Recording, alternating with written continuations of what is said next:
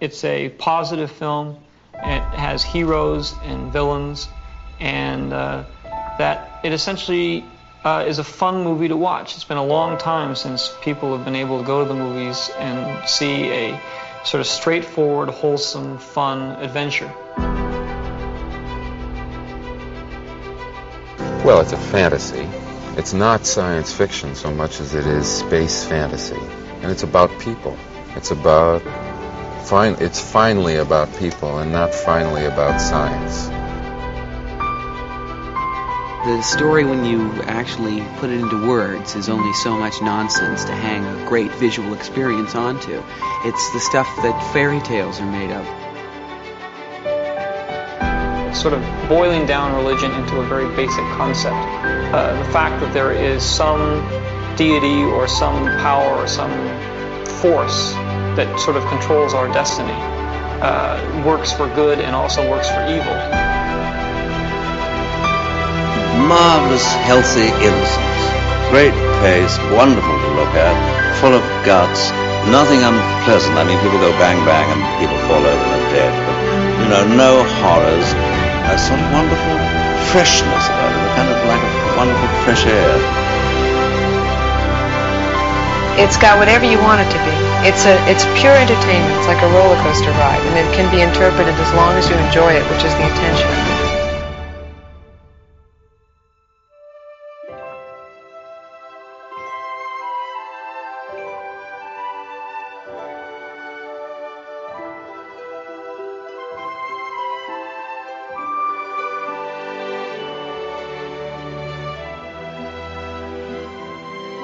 Hello and welcome back to Generation Skywalker. Tonight we are taking a look at Obi-Wan Kenobi Season 1. Will there be a Season 2? We might well answer that. Not that we know. But let me introduce who is with me. I have got Craig. Hello there. Hello there. Yeah, I've got Dan. Hello there. Hello there. And I've got Jez. Hello there. Hello there. There you go. And that wasn't rehearsed, okay? I've just sprung that on them, and they felt me. They felt me. If you're new to Generation Skywalker, you may not have listened to previous shows. We did a look through The Book of Boba Fett, roughly about a month after that finished, where we went through episode by episode. We discussed the episode, what was good, what was bad. I don't actually know. I kind of roughly know what these boys think of the show and whether they liked it or not. So it'd be interesting tonight to delve into exactly what we liked and what we didn't with regards to Kenobi. That's what we will be doing. We'll have a little discussion first, then we will go through the 6 episodes and then concluding at the end. Hello there. So let's talk the trailer first of all. On the 9th of March, we got a teaser trailer, then we got a full trailer on the 4th of May. Let's just have a little listen to the main trailer.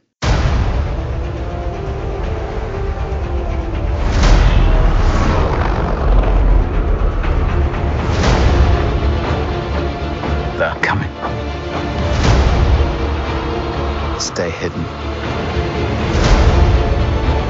or we will not survive.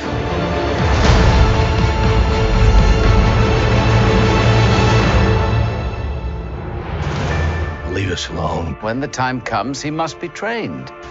Like you trained his father? You still want Kenobi. He's gone. You've been looking in the wrong places. I want every lowlife and bounty hunter to squeeze him.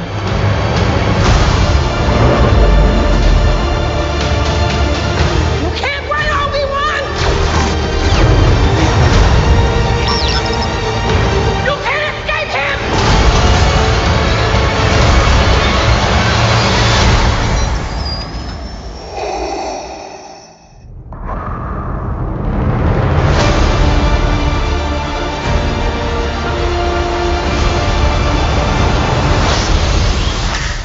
So we've got two trailers there, boys. We've got a teaser, and then roughly 2 months later, we've got the main trailer. What were your thoughts going into this? I mean, there was many highlights coming out of those trailers. Did we all enjoy the trailers? Did it spike your excitement? It did. I loved it. And I think it's part of our recent return back to Attack of the Clones, where we've really got into the prequels and we started to appreciate them a lot more.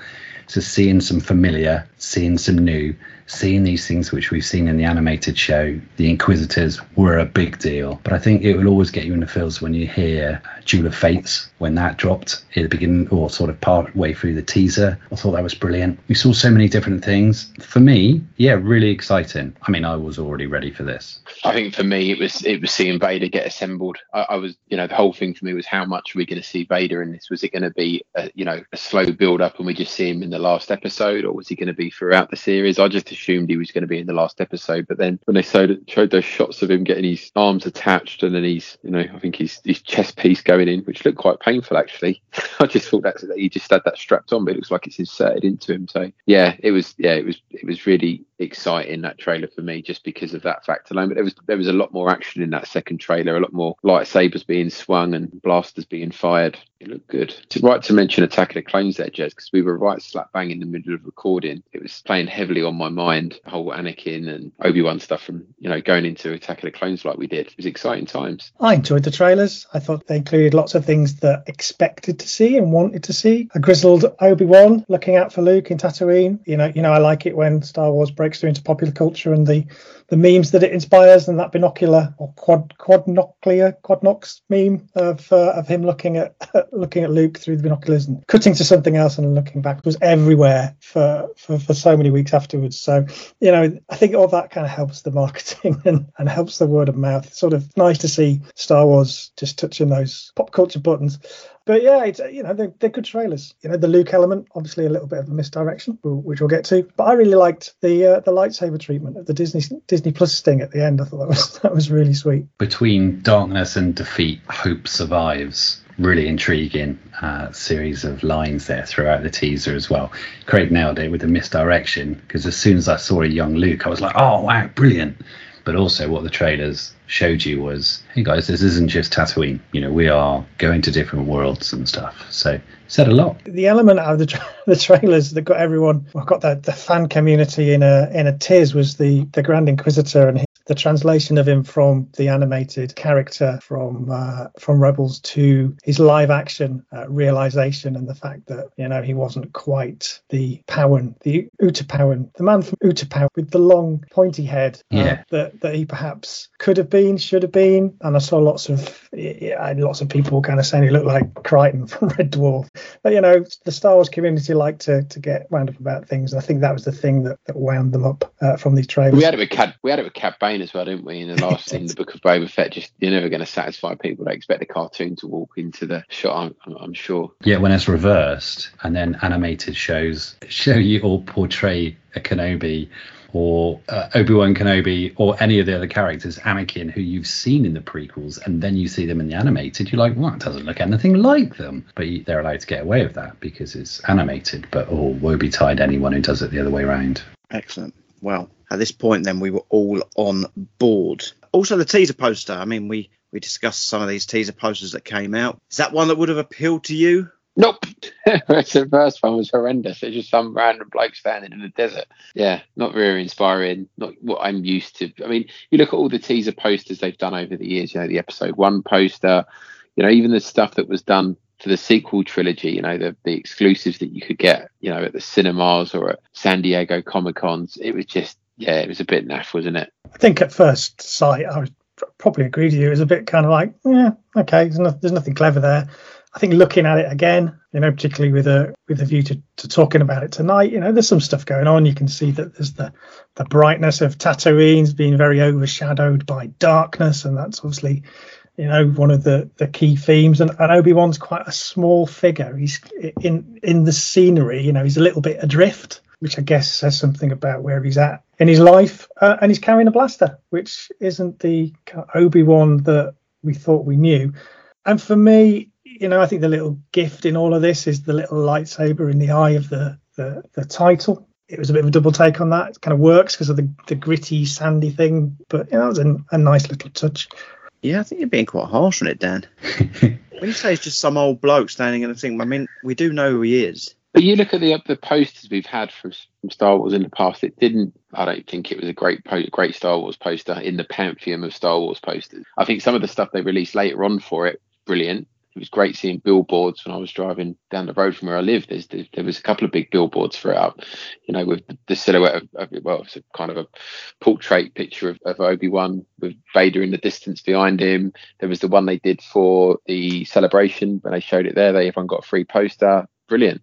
But this one, I didn't think it was good at all. Didn't tell you anything about the series. They're so desperate to keep everything secret. It's just they don't want to give anything away. But we'll come on to some of the secrets, and I'm so glad they did this. It's just Obi-Wan's coming. And what you've got there, though, what we haven't discussed is, right, so initial look at that, you've got him quite clearly on familiar territory. So you've got the twin sun setting there. But then behind him, you've got some serious cloudage going on, and you could say that they're sort of cumulonimbus, cumulus rain bearing. They're dark clouds, right? There's darkness here. So you just look at the interpretation of that and think, it's not all clear, it's not all rosy and Jim. There's some bad stuff, there's some darkness here, but there's still a shining light at the bottom coming through. That's what you see. Can I ask a question to the group? At this point, we knew the show was coming, and then it landed. And my question to the team is: do you think the show had the right name? Is it enough to call these shows just by the names of the characters? But just to expand on that a little bit, you know, Star Wars is so huge. I think it just helps to have a little bit more, like the Book of Boba Fett. Ultimately, the book bit didn't mean anything, but it just helped that show find its place in this big, expansive franchise. So, you know, we've got like Obi-Wan Kenobi figures on an Obi-Wan Kenobi card back. And just Googling the show is hard, you know, to find things that reference it. So I just wondered if anyone else had that kind of view, that it was a bit generic as a name for the show. I know what you mean. Jinx. Yeah, I mean, I always thought they'd just call it Kenobi, because he could be Ben Kenobi, could be Obi-Wan Kenobi. So like Solo, a Star Wars story. Yeah, so the fact that they expanded it to specifically Obi-Wan Kenobi did strike me as a bit odd. But then I don't know what else. I mean, I suppose it's about name recognition, the same as having Boba Fett in the title. People who know Star Wars or don't even know Star Wars like we do know who Obi-Wan Kenobi is, whether you're OT or prequel trilogy fan, you know that character is and you know what you're going to get, or you think you know what you're going to get. But yeah, it could have done with a Obi-Wan Kenobi and something. Possibly. I thought Kenobi actually worked. It's his story, wasn't it? I quite like it. I mean, until you come up with a better idea, I'm not having it. Yeah, I mean, Dan's just gone, we could have called it Ben Kenobi and the Dark Lord. I mean, that sounds like a Harry Potter title, Dan. I'm sure they had these discussions, you know, but it feels a bit like a working title that made it into reality. I mean, they're calling it the Ahsoka show Ahsoka, you know, so I don't know. I just think it makes it hard for a show to stand out because it's such a huge universe online and just in canon and not canon and the franchise as a whole. I just think making these show stand out is something that you should probably think about. But stand out it has done. I mean, you just look at it and it's the most successful Disney Plus show they've ever had. I know what you're saying, Craig. I know what you're getting at. I quite like the title. I prefer Obi-Wan Kenobi to Kenobi. But it's, you know, we've all got different tastes and horses for courses and everything. But I don't think it's affected anything. People were waiting for this. People were thirsty for this. You had all of the generations wanting this. Unlike, you know, when... And I love Solo, a Star Wars story, by the way. But when that came out, you know, people were, could take it or leave it. And because of the actor going to be playing it, people, again, could take it or leave it. Whereas this, people have been waiting years for this. I'm not going to get wrapped around the axle over the name. He's alive, Obi-Wan.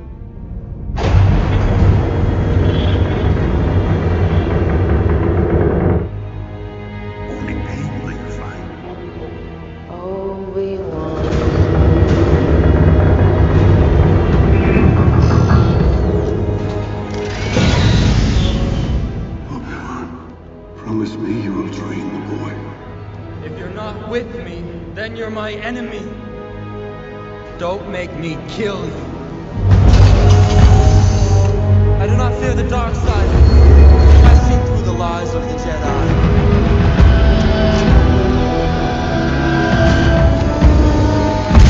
Help me, Master Qui-Gon. Give me strength.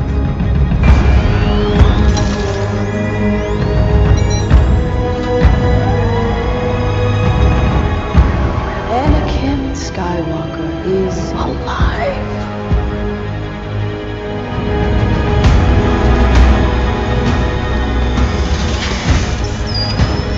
He's been looking for you for a long time.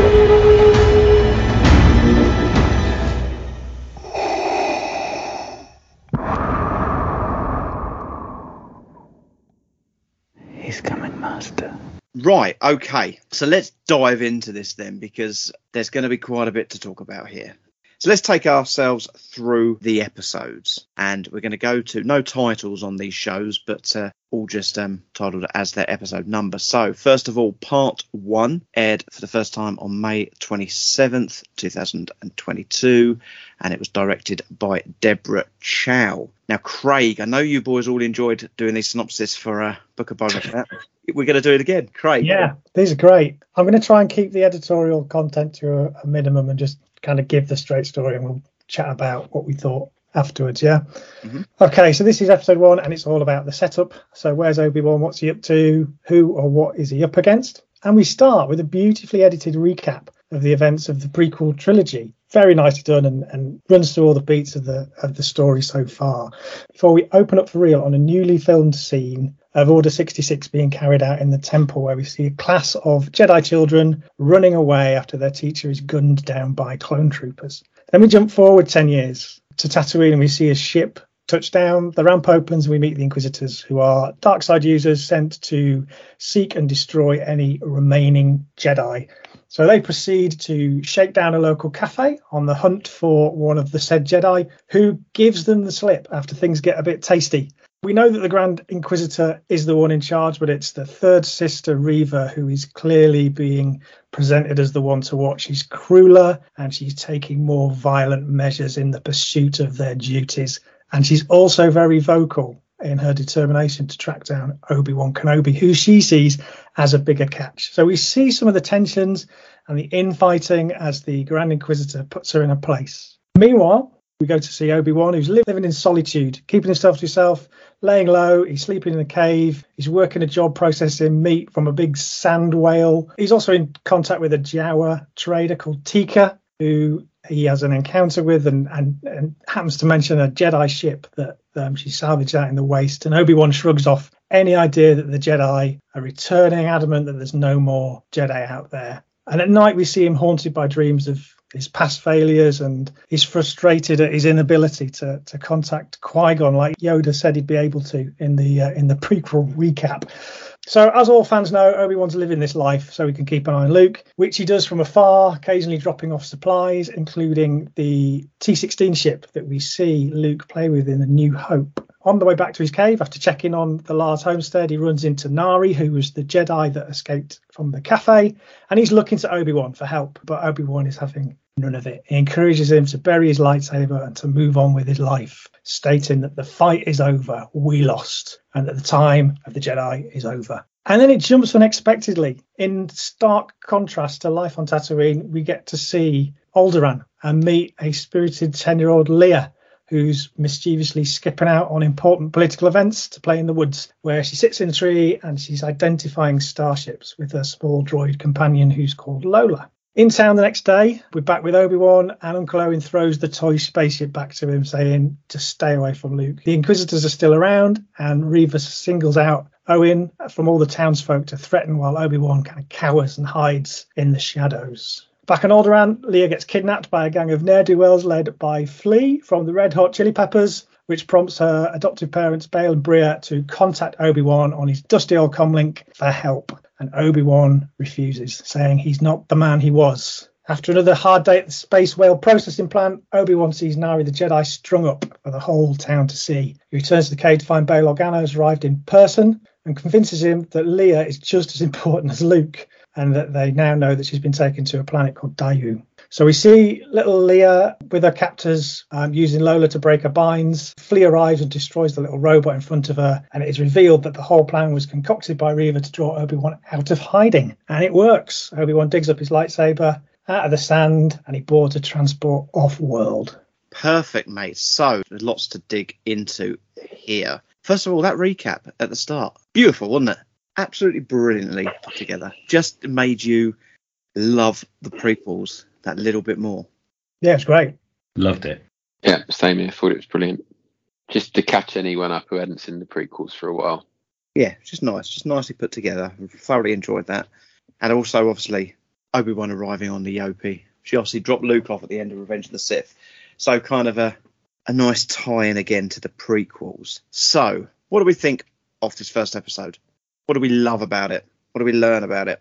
Come on, let's get some conversation flowing. I think it's definitely one of the strongest episodes out of all of them. It was a really good start. I think it was one of the longest episodes as well. I think it was like 50 minutes long. Yeah, it was. I got all the minutes. Sorry, here lengthwise, this was the longest. It was 56, including the intro, which was 4 minutes, and the credits. Yeah, I was kind of hoping they were all going to be that long. I was a bit disappointed when they weren't. I thought they sucked you in with an hour-long episode, but it was, you know, it covered a lot of ground. I think for me, the positive is just seeing, you know, Obi-Wan downtrodden that way. It's kind of what you'd expect him to be at that stage. You know, he's working on that meat plant. He's trying to cover up his tracks. He doesn't want people to know who he is. I think I was surprised to see him living in a cave and not living in his little house that we find him in episode 4. The bits for me, and this will be a bit of a through line, is the Inquisitors. I have got a problem with this whole Inquisitor storyline with this, and I will get this out there up front. So just help me with this, right? So the Inquisitors come to Tatooine. However, they're not there looking for Kenobi, or the only purpose really of them being there, the only thing that it drives in the story is that Reva meets Owen and finds out he's got a family. That's the only reason for them being there. Then inexplicably, she dispatches Flea from the Red Hot Chili Peppers to go and kidnap Leia because she remembered that Obi-Wan once knew Bail. So why wait until then and waste a trip to Tatooine? I know it's kind of, you've got to go with the flow a little bit with these things, but I really struggled with that, how that jumped from Leia being kidnapped to, oh yeah, Reva's set it all up. Just out of nowhere. It just wasn't set up well at all, I didn't think, that part of it. Well, maybe she's just trying to fight battles on different fronts, as you do in warfare, you know. So you hedge your bets, don't you? You don't put all your eggs in one basket and every other example you can give. So, yeah, she's following the Grand Inquisitor. She's with the others, and they are looking for other Jedi. There was another Jedi, which we've already discussed, Craig covered. She's determined. She doesn't want the small prize. She wants Kenobi, this, that, and the other. But whilst they're also searching and looking for that, she's trying a different thread. It's it works for me. You can't convince me of any wrongdoing that way, Dan. It just makes the galaxy too small. She's literally standing next to Kenobi, hiding in a hole, hiding in a little stable, talking to Owen, who's the uncle of the child that she's sending someone else to kidnap on the other side of the galaxy. Without knowing any of that, it just didn't sit well with me. But we're used to that throughout the entire franchise. You know, we see a very small glimpse. This is why Star Wars can go on forever, because we can see different stories, because we've seen such a sort of myopic view at the moment of the galaxy. I mean, who knew? Episode 4 got our hero who ends up, funny old thing, rescuing his twin sister. I mean, you know, talk about coincidence. Absolutely, but all I'm trying to say is the only reason they went to Tatooine was to serve the story, to say at the end of the story, when we get to episode 6, was to say that she knew to go after Luke. That's the only reason they were on Tatooine. They might have been following other threads, looking for different things, you know. the other Jedi. Because they've been doing this for 10 years. What you haven't seen there, Dan, is the previous 9 years and 11 months of them going to every other planet looking for people. We just happen to see a snapshot, very much like, for example, slightly digressing, but if you had some sort of reality TV show which followed a series, you know, a load of couples for 6 months whilst they renovate some houses, you're only going to see a few episodes lasting 30 minutes and you're not going to see the full picture. We happen to see glimpses of a galaxy far, far away. It's all working. It's just open your mind. It's all good. What's your name? Owen. Owen. Farmer, right? Wife? Kids? My family's of no concern to you. They might be. You got a Jedi on that farm too? No. Why should I believe you? I have no love for the Jedi. Jedi are vermin. I kill vermin on my farm. You protect your family. I like that, Owen. It's important.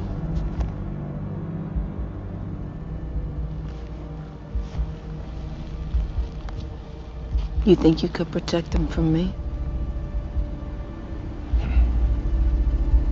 Tell me where the Jedi is, or this man and his family die!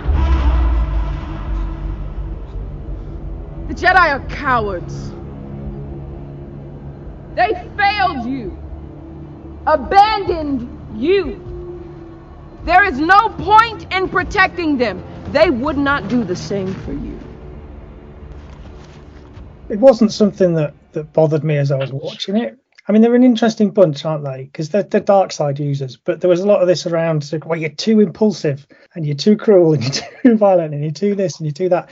I thought that's what the dark side was all about. I thought they were all in on that. You know, that felt like, maybe I don't appreciate the nuances of their little gang, but I wasn't sat scratching my head because there was so much other good stuff to enjoy. Yeah. I'm going to run through a few bits if you'll allow. Oh, Craig, before you jump into the good bits, I completely agree with you, right? But let's just go to that for a second, if I may.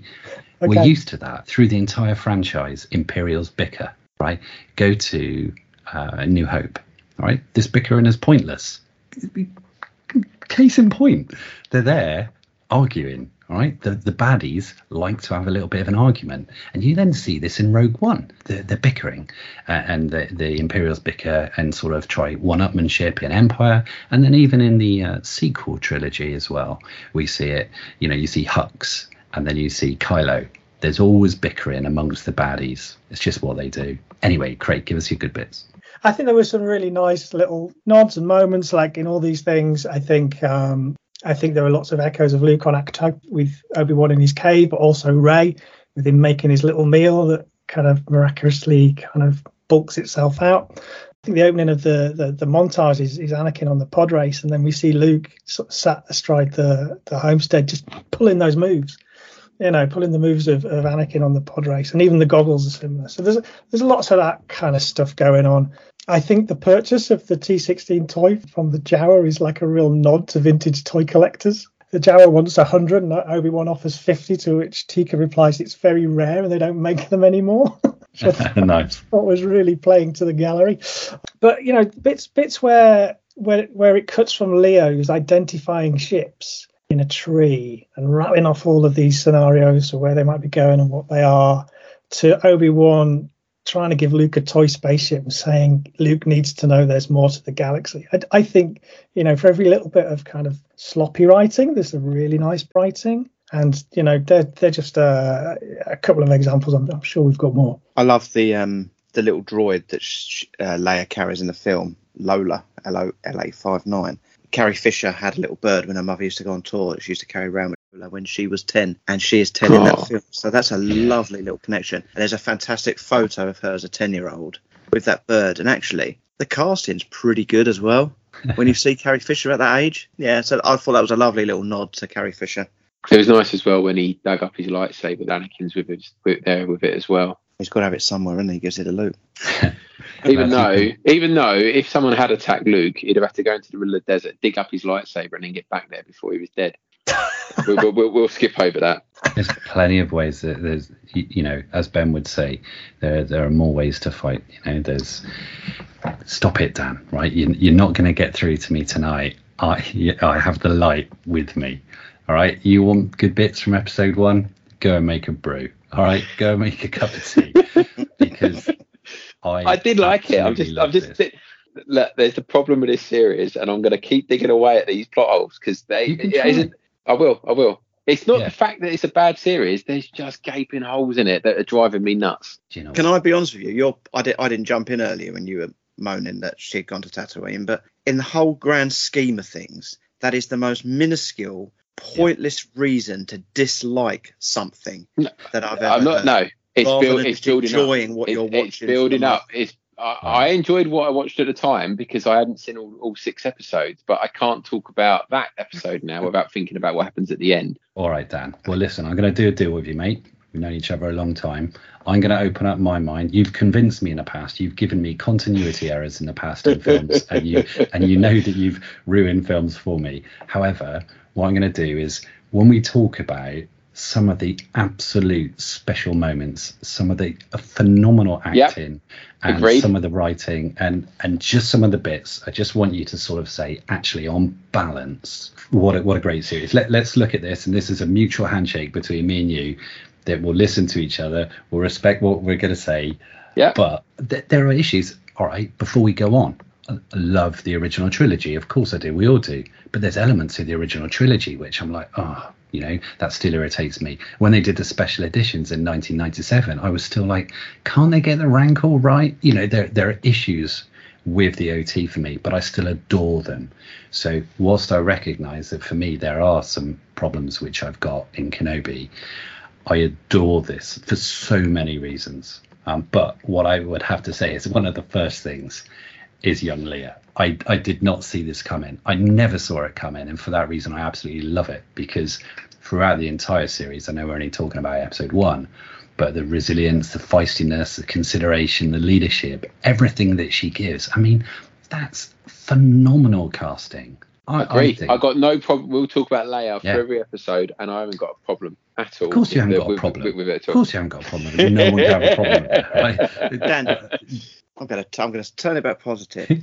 There's a lovely connection to A New Hope, isn't it? When Bail says to Obi-Wan, "She needs you, Obi-Wan," and then Leia's line in A New Hope is, "Obi-Wan, you're my only hope." I think there's definitely a connection and between those two lines. This threads so many movies and so many. You're absolutely right. And we'll go on to that and some of the reflections and the mirroring.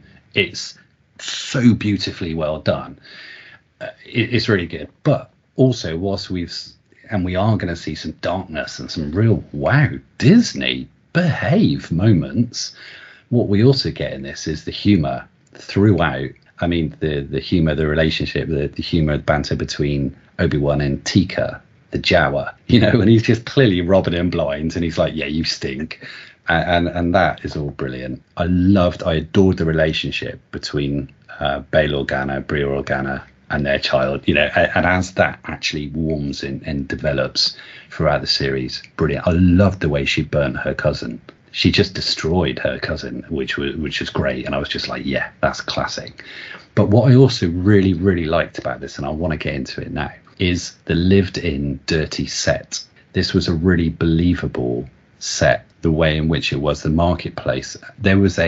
It took about half a second. There was an aerial pan as they went down the street, and on the roof of one of these buildings was peeling paint, sunburn peeling paint off of the roof. None of it just looked like it had just been made, you know, in a film studios. It was just really, really well done. The attention to detail on the set, I thought, was very, very good. What irked me at the beginning was the lack of memorable sort of themes, musical melodies, which we've got used to, and themes and stuff. But I think the final episode, obviously, which we'll eventually get on to when I shut up, was more the better for it. But what you did have littered throughout this was gong droid sound and various different sounds, which we love. So for me, for that first episode, it caught me off guard with the Leia Luke misdirection, and I just thought it was delightful. The Leia piece is obviously, they're quite subtle with it through the series, but she's obviously got some low-level force abilities that she's using. She's talking to an Obi-Wan a couple of times in later episodes, and she's kind of trying to read him, the same as she was with her cousins. I think that's her kind of secret Jedi skill, isn't it, that she can read people, and that's why she's such a good senator. When we catch up with her in episode 4, that's in my head anyways. That's what I took away from it. And just to pick up on the points about casting, that could have gone so wrong. You know, they were hinging so much on that relationship and that young actress. And we've seen it before where it's not quite pulled it off. And you could already hear them mumbling, oh, it's a bit like Omega and the Bad Batch, a bit like Grogu and the Mandalorian. They're just repeating the formula. But I think she just won everyone over. So good. Yeah. 100%. And I think that's a great opportunity to now talk about Reva, about Moses Ingram, because I remember the conversation, the excited conversation which I had back and forth with Grant just after watching this episode. I was like, Reva is badass. She's possibly one of my favourite baddies for ages. I thought the way in which she was speaking to people, there's a real menace about her that if you've been in trouble or town, or there's, you know, some sort of local gang or sort of issues on a night out, or if you're in a bit of a dodgy area, the way in which when she was interacting with Owen and she was getting real close to him, talking to him with her head tilted forward slightly, that's a very aggressive, but it was, you know, she wasn't raising her voice. She was just talking to him quietly so no one else could hear what was going on. But the subtle tilt of her head towards him in a real, if you don't do what I say, I'm going to stick a nut on you. You know, forget the fact that I've got a lightsaber next to me. She was menacing. But then she came across as unhinged because she'd go from sort of quiet, controlled, menacing to shouting. So you didn't know if you were coming or going with her. I didn't think she was OTT, not in episode 1. I just thought she was a really menacing character. It was quite scary. I thought she was spot on. I was surprised when I saw the actual hate for her online, which is just, it's just nonsensical to me that someone can act as something and then people can make someone's life so crappy if they didn't like a character you're playing. I think people need to have a good long hard look at themselves. We said it before, actually. It's not the first time we brought this up on the podcast. I think we might have even had it during the Book of Boba Fett or something, that someone was hated. But I just, I don't understand it. But it's really weird because, you know, people can dislike characters, but you don't assassinate them. You don't ruin them. I mean, we'll come on to it later on, the character Haja, you know, some people won't like him, you know, the fake Jedi, and he didn't get dragged over the coals. It's a racism, sexism thing here. People can say what they want about actresses and script writing and stories.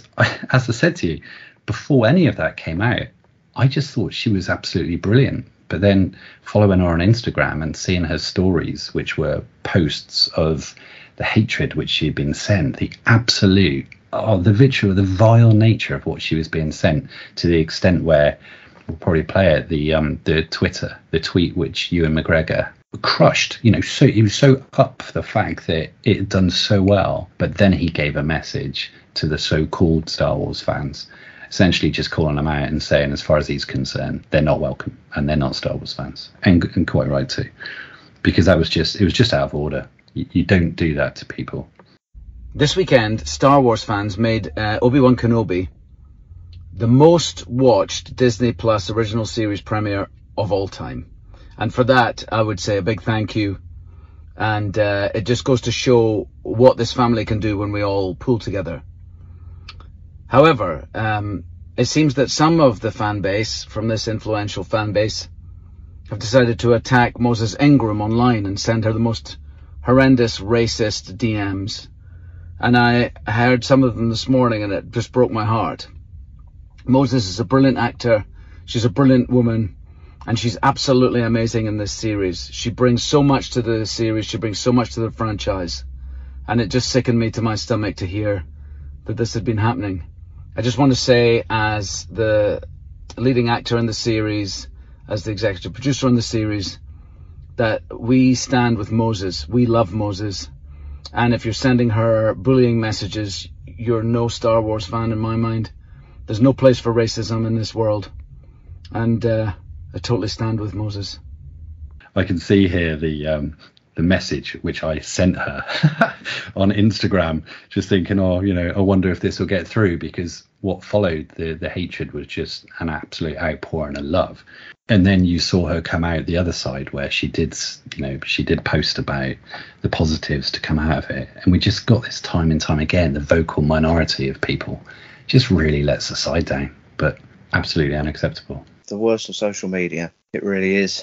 Let's just bring it back then. Anthony Daniels, C-3PO in the background in Alderaan. That is his 11th live action appearance in Star Wars show or film. In his element for the first time ever. Being a protocol droid at a senator's reception. Yes, he just looked like, I don't know if you've watched actually him during that scene. He's proper translating, isn't he? There's two people talking and he is translating after every line said by one of them. So it's lovely to see in the background. But yeah, and Artu's in there as well, isn't he? He's in the background doing something like that. And also like the nice little quote about the Purrgil, the wild space creatures. Mm-hmm. Nice to have them name dropped in there, because we saw them in Rebels back in one of the early series of that, 2014, 2015, somewhere around there. And Craig, question for Craig. Yes, mate. Tika. Yes. Is that the first Jawa we've ever heard named? In a live action series or show, I think it probably is. Well, I think as well with that, I know we mentioned it with Tika telling Kenobi that he smells, and that coming from a Jawa after what C-3PO says about him in episode 4 must mean that he really stinks. I felt quite sorry for him, actually. Great spot. Okay, so there was one other bit which I think is quite significant, but was almost a throwaway little exchange and a bit of character building. But it's when Leia's having a conversation with her cousin, and it sort of speaks of how they're sort of keeping her on the down low while still being a high-profile royal. So there's a little moment where he says, you know, Father says they don't even let you leave the planet because they don't want anyone to know about you because you're not a real Organa. Which I thought was really interesting, that, you know, she was growing up in this position, but they were still very wary of just her profile. First of all, let's go to the ratings. So IMDb have got this at a 7.4 out of 10. Actually, most of the series, 4 of the 6 shows are in the 7s. 1 is a 6 and 1 is an 8. So, you know, there seems to be a general consensus where this is. And on IMDb, this was ranked the 4th best out of the 6, so in the bottom half. And I wonder whether that collated with what we found out within We Are Generation Skywalker. We rated it 4.2 out of 5. So if it was out of 10, that would be an 8.4. So a bit higher, but it was also ranked the 4th out of the 6. So, Dan, I know you said it's your second favourite episode. That's it is in the bottom half of both IMDb and Generation Skywalker generally. So interesting to see where those rankings go over the course of this evening. You've made mistakes. We all did. It's the past. Move on. Be done with it. You couldn't save Anakin, but you can save her. And what if I can't?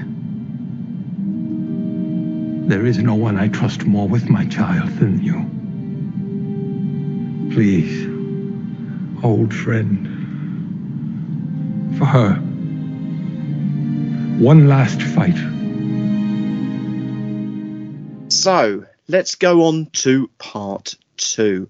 This was also aired for the first time on the 27th of May 2022, and again was directed by Deborah Chow. A bit shorter this one, 12 minutes shorter, I believe. Dan, you have got the synopsis. So after tracking Flea from the Red Hot Chili Peppers to the planet Dayu, Kenobi encounters conman Haja, who pretends to be a Jedi. Haja directs Kenobi to Leia's location and he rescues her. The Inquisitors put the city into lockdown, Reva disobeys orders and places a new bounty on Kenobi, causing the hunters around the city to target him. When Leia realises they are after Kenobi, she runs away. Escaping to rooftops with the hunters in pursuit, Leia falls and Kenobi saves her using the Force. Haja finds the pair and directs them to an unguarded cargo ship on which they can escape, but Haja fails to stop Reva from following them. Reva reveals to Kenobi that Anakin lives. The Grand Inquisitor arrives to arrest Kenobi himself, but Reva stabs him with her lightsaber, inadvertently allowing Kenobi and Leia to escape. Kenobi is shaken by the news Anakin survived their previous encounter, and the episode closes with Vader awakening in his Bacta tank. Lord Vader will be pleased.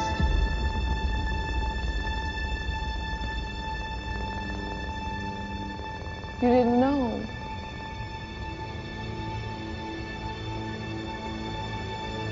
He's alive, Obi-Wan. Anakin Skywalker is alive.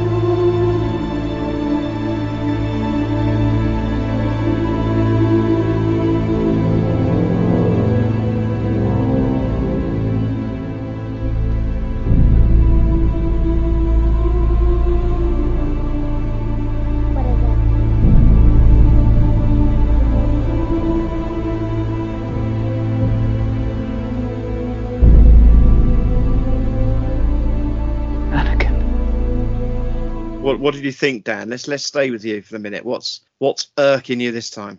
I think it was a pretty good episode. I think the only bit that irked me this time is the fact the Inquisitor got stabbed and killed, apparently. But we all know he's alive in Rebels. I was pretty certain it was the same character, and kind of they let it play out the entire series without ever explaining it, which for me was really infuriating. But the episode itself I thought was really good. I like the interaction between Kenobi and Leia and the distrust at the start, and then seeing all the different bounty hunters there. I don't know what they call them, their pucks lighting up. Is that what they were? Pucks, showing them Kenobi's picture, and they all like start searching for him and clambering through the city. I'd really liked it kind of reminded me of Return of the Jedi when Luke was hiding from Vader in the Emperor's throne room, and she's kind of, Vader's goading Luke, but here obviously Reva's goading Obi-Wan and gives him the news that Vader's still alive, and he looks completely shocked, and he's kind of grasping his lightsaber, and you're kind of thinking at that moment they're going to engage in a lightsaber battle, and you're kind of worried about Obi-Wan because he doesn't look like he's up to the task at this point of even beating Reva. So there was a bit of a tension there, I thought, but yeah, it was a good episode, I thought. Again, I loved it. I mean, we're so spoiled. This is brilliant. Biggest issue for me, the slow chase, oh, I've lost you again. Oh, I've lost you again. That aside, there were loads of things I really, really loved about this. Leia's just cheekiness coming out even more. Yeah, the sort of parkour chase, I can take it or leave it. The fake Jedi, I initially didn't like him. So there was a few things, going against it, but actually all building together, the world building. And then you had the whole thing at the end when the credits came up, the fact that, I know this is a tiny little Easter egg, and this is Craig's world more than most with the expanded universe, but Corran Horn and his mother. Easter egg. This is seismic. Yes, exactly. Seismic Easter egg. But so I'll allow Craig to sort of. But when I say allow, that's awful. Craig will do a much better job than me explaining all about how significant this is and for future sort of Star Wars canon as well. Exciting stuff. It was a good episode. It was, chasing. I didn't like it as much as the first because I think I was so sort of surprised and taken in with the first. But let's face it, this one was just 42 minutes. But again, you saw him starting to be able to fight a little bit. At this stage, still no lightsaber or anything like that. But some really good creatures. You had sort of Crocodile Head Man.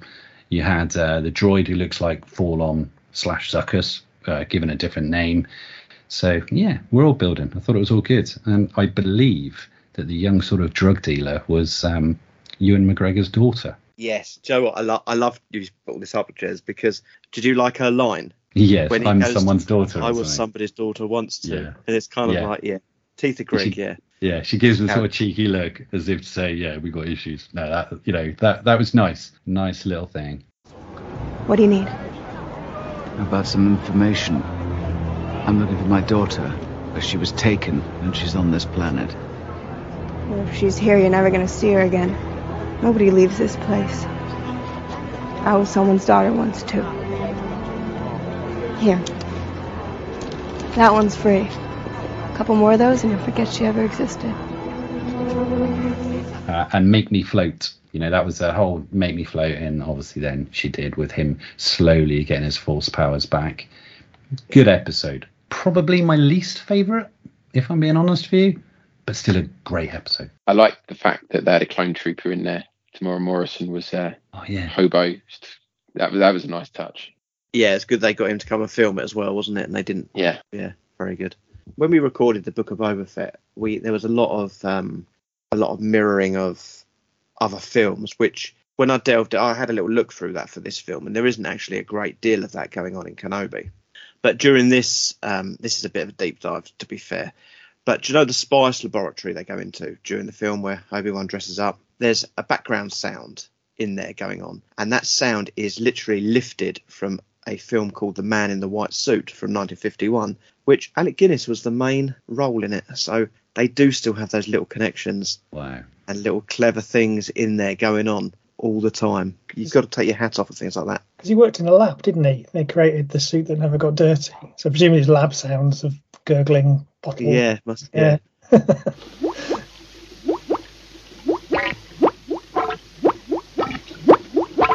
Jez, you just mentioned aliens and things. When Leia's she's running away and she runs away from Obi-Wan. She runs through the long-legged alien. Yeah. Yeah. So that's actually, if you go and watch the deleted scenes from A New Hope, the Stormtrooper search, that's a homage to that.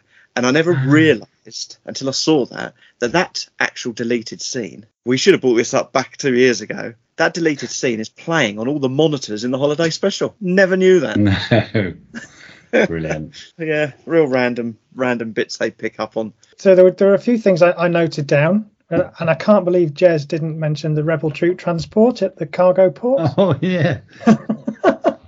Lovely. I think it got a couple of shots blink and you'll miss it, but it was definitely there. Yeah, I really enjoyed this episode. I think the things that let it down for me are a point that kind of runs through the whole thing, and we'll talk about that a bit more. But I think sometimes, and I think this is because we've seen so much behind the scenes stuff now with the Mandalorian sort of gallery shows on Disney Plus, but you know, you start looking for where the join is on the volume, and I think it was really apparent in some of the scenes in Dayu and in other places. That was kind of one of the things that let it down for me. As Jez mentioned, Corin Horn, regular listeners will remember our knockout competition during book month last October, where we pitted potential characters from the expanded universe, the old Legends expanded universe, against each other.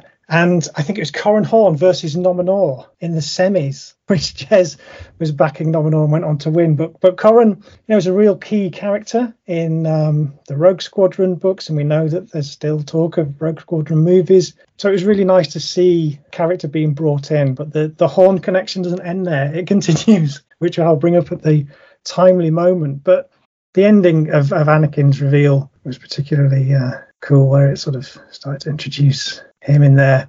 Yeah, I really enjoyed the first two episodes. I couldn't fault a lot of it, really. I was in for the ride. I think, you know, there is a real turning point, which we will get to, where it does take a dip. But for me, episode two was really good. And I wanted now to correct Dan, or just give Dan a little bit of, you know, worldly war sort of, this is how it's done. You know, you were talking, you're concerned about the Grand Inquisitor, and you were like, yeah, well, you know, I thought he was dead and didn't come back. That's a poor impression of you, and I apologise. However, right, as you saw, lots of stormtroopers. There was a lot of people there on Dayu. There was a lot of people around.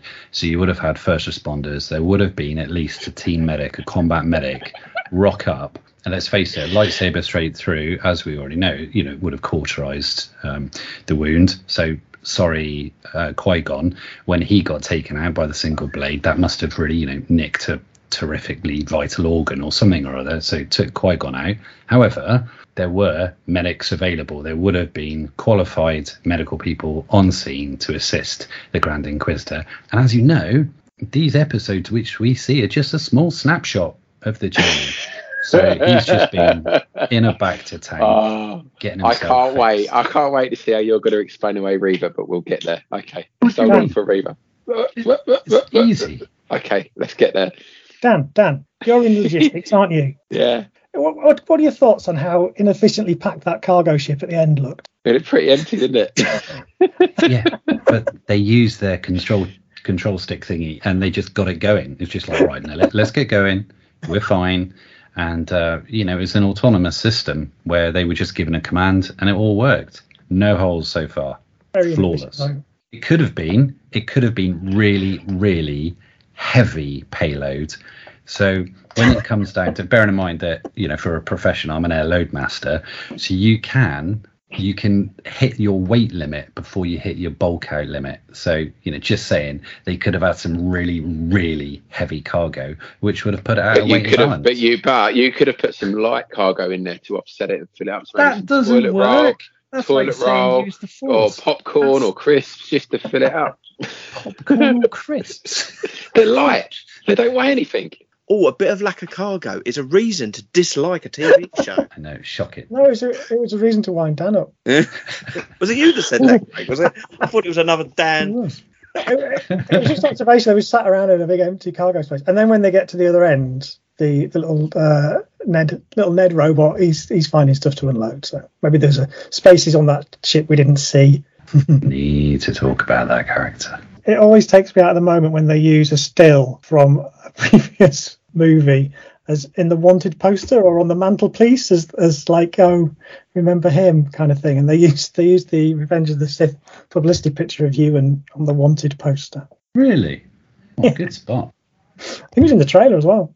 Okay. Well, what did you think of it, Stu? Yeah, no. Do you know what? I haven't disliked any of the episodes. Probably if I was ranking them myself, 1 to 5, probably my slowest episode. but didn't mean I didn't like it. Still, like I said, the same as The Book of Boba Fett, I watched all this with my son at the same time. And I just think when you see that generation kind of taking it in, not nicking picking because there's not enough cargo on a ship. Why have we gone to Tatooine? I mean, ridiculous. He just enjoyed it for what it was. But as for ratings, so IMDb, 7.3 out of 10. This was ranked 5th out of 6 over there. And on Generation Skywalker, 3.95 out of 5. More in a similarity to IMDb, and also the 5th best in the Weird Generation Skywalker opinion as well. So we are matching with what the audience of IMDb were thinking at this moment in time.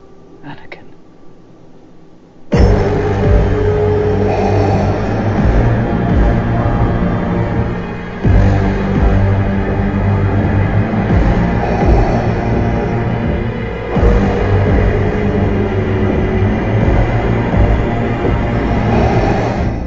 Let's go then over to part 3. First aired on June 1st, 2022, and again was directed by Deborah Chow. 45 minutes. Now, Jez, your first synopsis. Yeah, so here we go. Episode 3, 48 minutes of absolute wonderful cinema TV experience.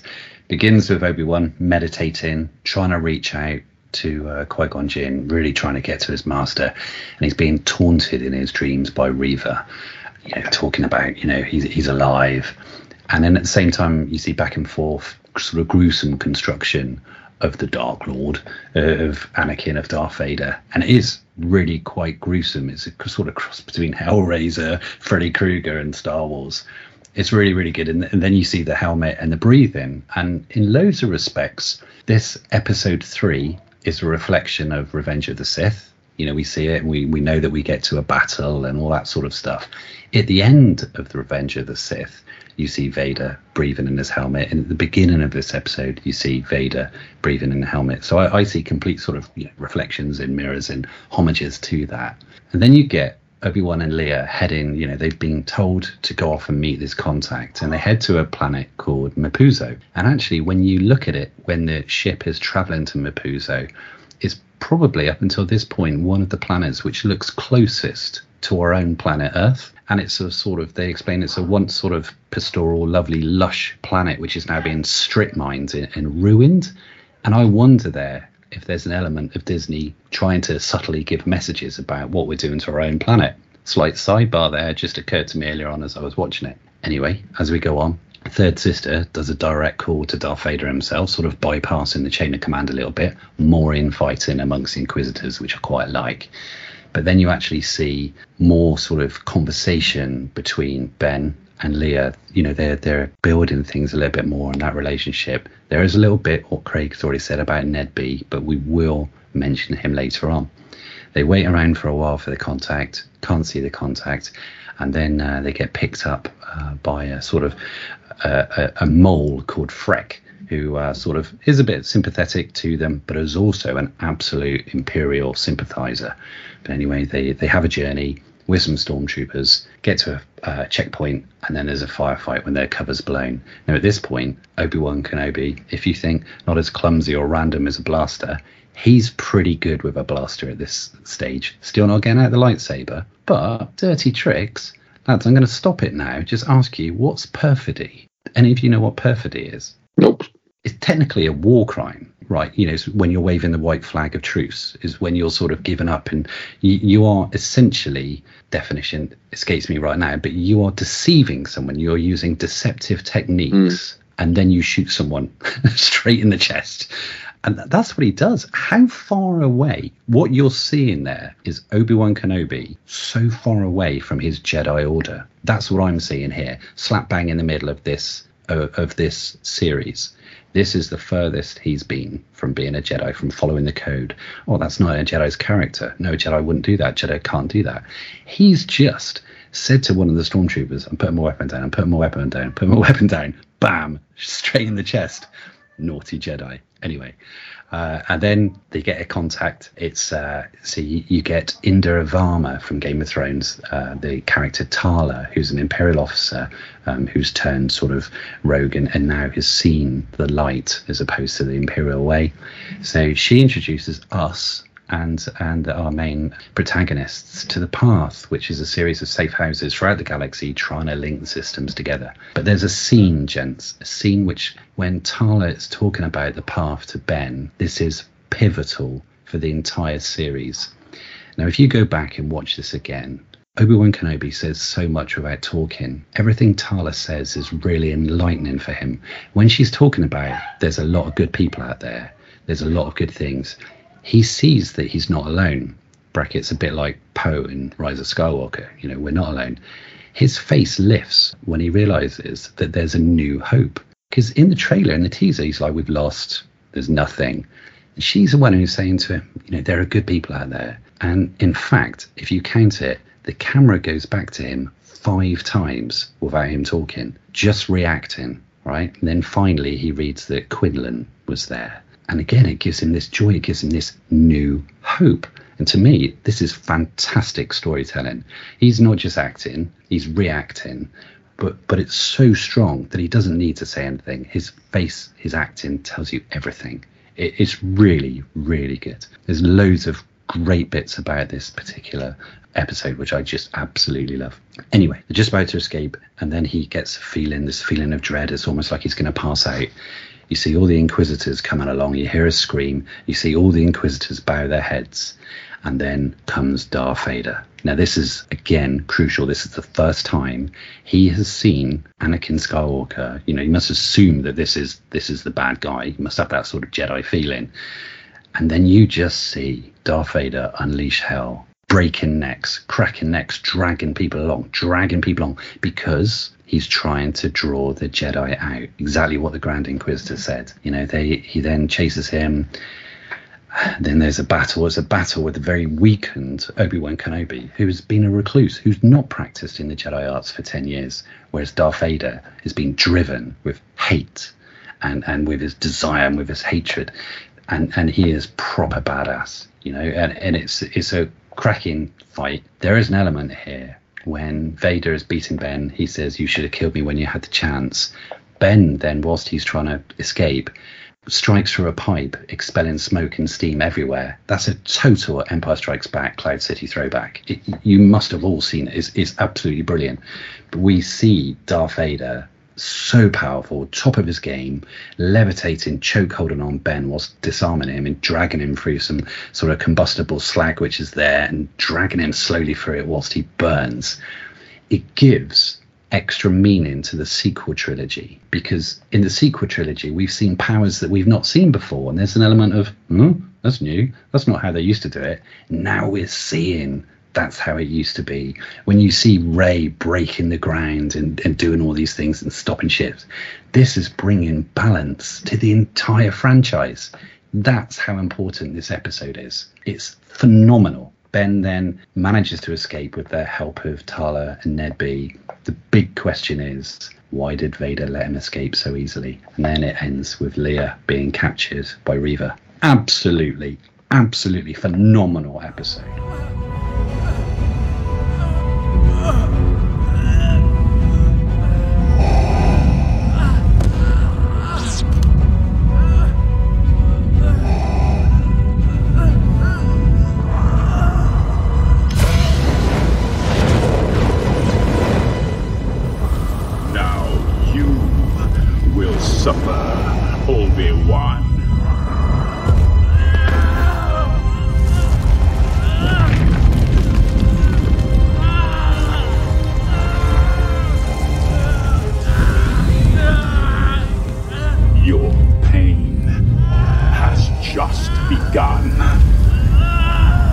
The Vader and Obi-Wan moment was just like jaw on the floor, kind of chilling. Of course he wanted him to suffer, and he was just being vile and yeah, just very sinister and quite affecting. That was quite an affecting moment, and it was all there on screen. I mean, one of the things I struggle with some of this is sort of some of the actual dialogue.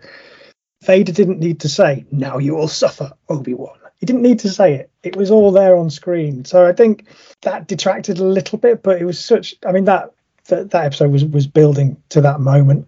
And that's what I was left with after that episode. So, you know, from that point of view, really good and really quite affecting. Lots of great expanded universe stuff in this episode. Any writer writing in this time period of the saga would explore some kind of underground railway type scenario, because it makes a lot of sense. And so The Path had an equivalent in the old expanded universe in the Coruscant Night books, where a resistant movement called Whiplash ran this, what they referred to as the underground maglev, just kind of like a train. So it was nice to see that theme come out again, but there were some real Easter eggs with the Jedi names on the wall of the safe house. So Quinlan Vos is probably the most familiar to most people and is the one that is indeed mentioned by Obi-Wan.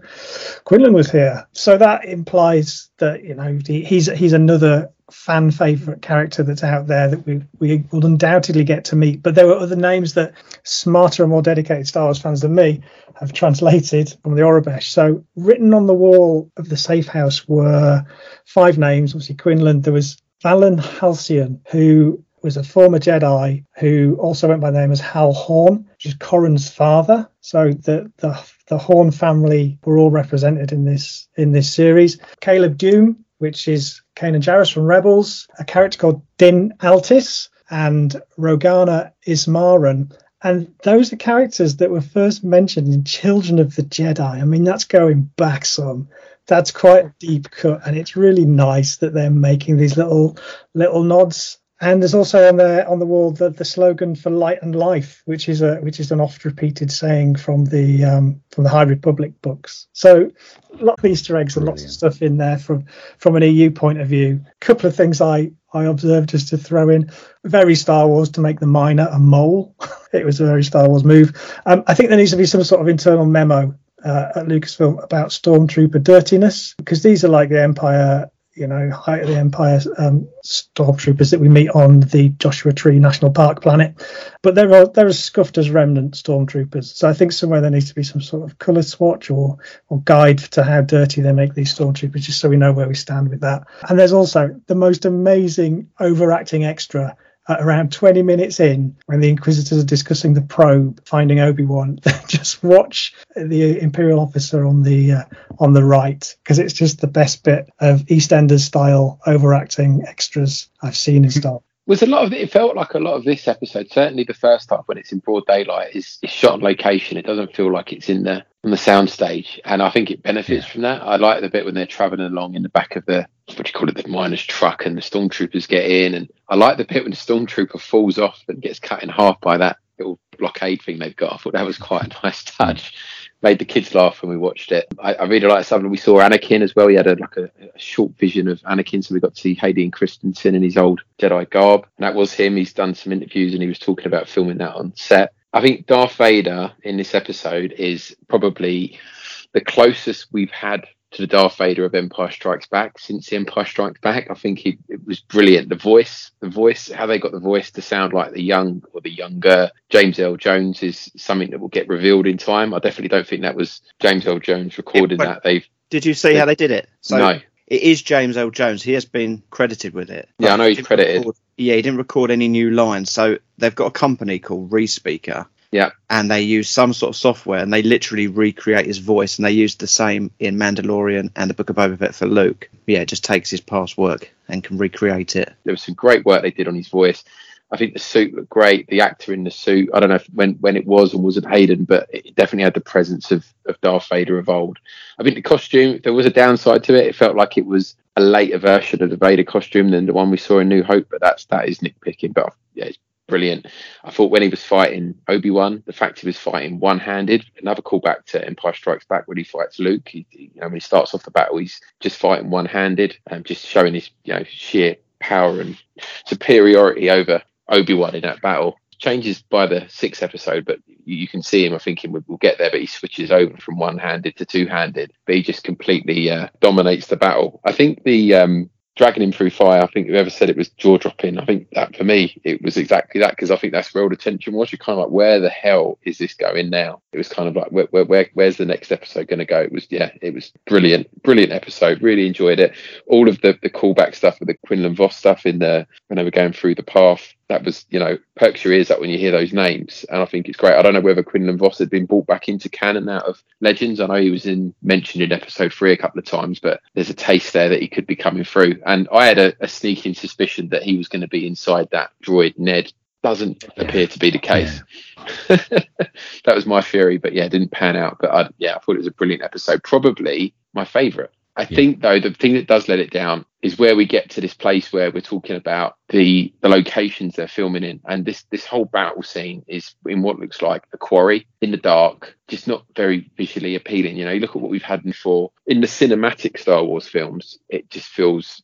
I don't think if they're going for the whole character piece and it's all about Obi-Wan and Vader, I get it from that angle. But from a Star Wars kind of spectacle point of view, it didn't push those buttons for me. I think the locations, as we go through the rest of the show, it's all very basic, dark locations. We don't go to any more cities, any real environments. They all kind of blend in and feel the same. We'll get there. But yeah, that would be my downside to it. But I thought it was a good episode, really strong episode. Don't you think those locations are just so they can use that glow of the lightsaber? Both no, I think it's to cover up the budget and to hide stuff is what I think. If they'd have done it in this battle and had something more epic for the final battle, I'd probably agree with you, Stu, but the fact that they did it in both fights, I think says a lot. A couple of lines which I absolutely loved. So one was, only when the eyes are closed can you truly see, which I really wanted this to be a great opportunity taken out in episode 6, which... It would have been a really subtle opportunity, but a great one. But they missed it. And we'll come on to episode 6 and how that goes. But that line, only when the eyes are closed can you truly see, could have been really taken somewhere else. What does it say? Only when the eyes are closed can you truly see.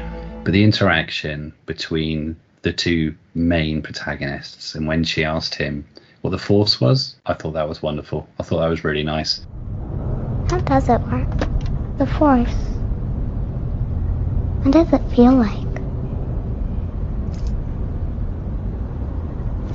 Have you ever been afraid of the dark? How does it feel when you turn on the light? I feel safe. Yes, it feels like that.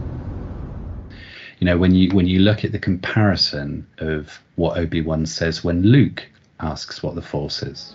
The Force? The Force is what gives the Jedi his power. It's an energy field created by all living things. It surrounds us and penetrates us. It binds the galaxy together.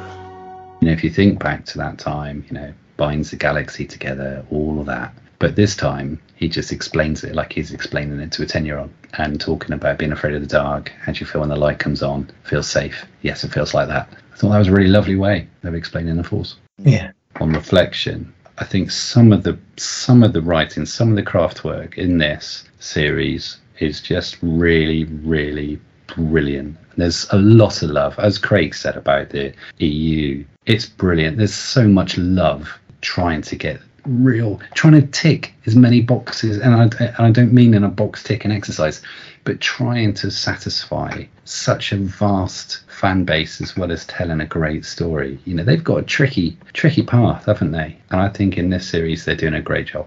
How did it get on, Stu? How did it get on? Well, that is the question. So over on IMDb, it was a 7.6 out of 10, so this ranked it. It's the best one we've had from them so far. It ranked it their third best, whilst on Generation Skywalker, we had got it within our community at 4.4 out of 5, so a nice high rating on this, and it was the second ranked episode. Slight difference there, but we definitely had it higher.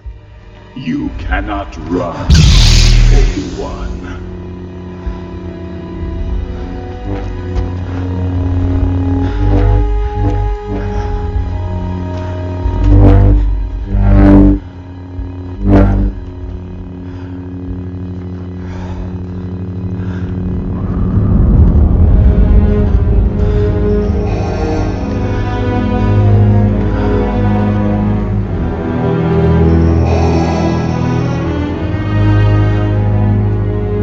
You become. I am what you made me.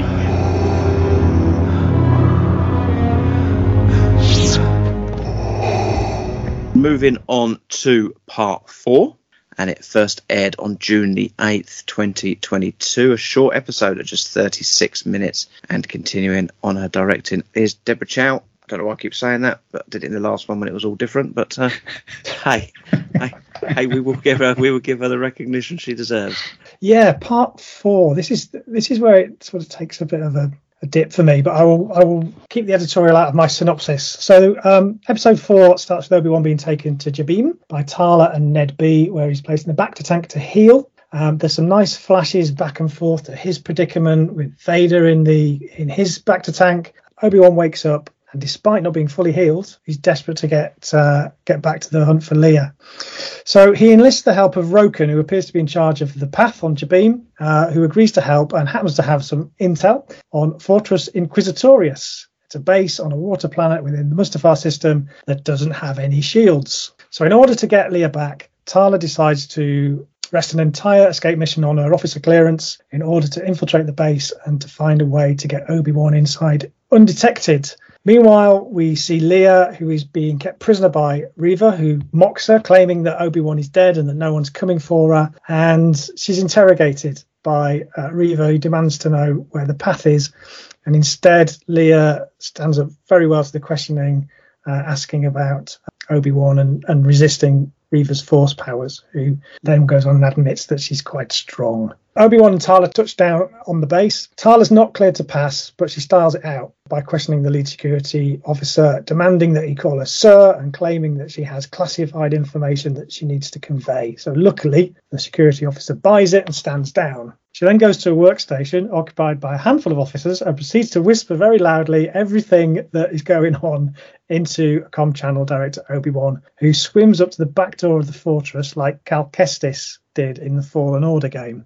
Rather unsurprisingly, Tala gets rumbled by a superior officer whom she knocks out behind a partition wall before returning to her station. Reva takes Leia out of the cell to an interrogation area, and she remains defiant to the interrogation. As Obi-Wan's making his way up from the lower floors, he comes across a room full of Jedi that appear to be like frozen in amber, like an amber-type substance with cracks in it, right? Jurassic Park, which he describes as a tomb. He hears Leia's screams, whether actually or through the Force, and asks Tala to set up a distraction, which she does by claiming that she's found evidence of the path, although Reva sees through her ruse. Obi-Wan, meanwhile, shuts off the lights and frees Leia. Tala staves off 2 stormtroopers and manages to leave the room, while Reva hurries off to track down Leia and Obi-Wan, who are fighting off purged troopers and stormtroopers whose blasters cause the glass to crack in an underwater corridor. So Obi-Wan uses his force powers to hold the water back for long enough for everyone to escape before he brings it down on the stormtroopers just as the doors are closing on the water. And then in a rather comedic scene, he disguises himself in a huge overcoat with Princess Leia hidden underneath, and they make for the ship. They get as far as the hangar, but they're surrounded as Reva shows up with other Inquisitors and stormtroopers. And then, out of nowhere, 2 snowspeeders appear and shoot at the port, and one of them is forced down by Reva, but Leia, Tala and Obi-Wan are rescued and fly off in the second.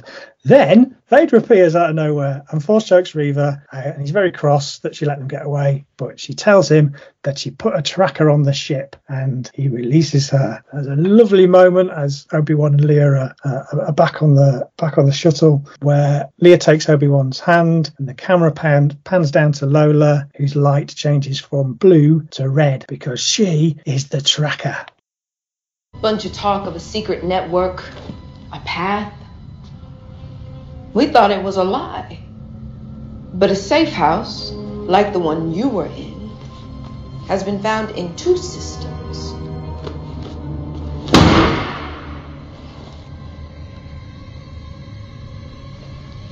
I need to find out where they are, Leia. And I think you know. How did he die? He burned to death on Mapuso. The people I'm looking for left him there to die. If you tell me where the path is, you can go home to your family. This cannot be over. So, Jez, what are you thinking of this episode? It's a good episode. I liked it. I know what Craig said about the sort of slight comedic thing of quick put this jacket on, trying to do the sort of Austin Powers escaping type thing. Yeah, that was a little bit weak. But, you know, we've seen people sneaking around Imperial establishments before in Episode 4. We've seen them doing it in one of the sequel movies. Awkward, was it Last Jedi? You know, we've seen it in Rogue One. We've seen people sneaking around establishments before. And they could have just put a dustbin on her and she could have pretended to be a droid.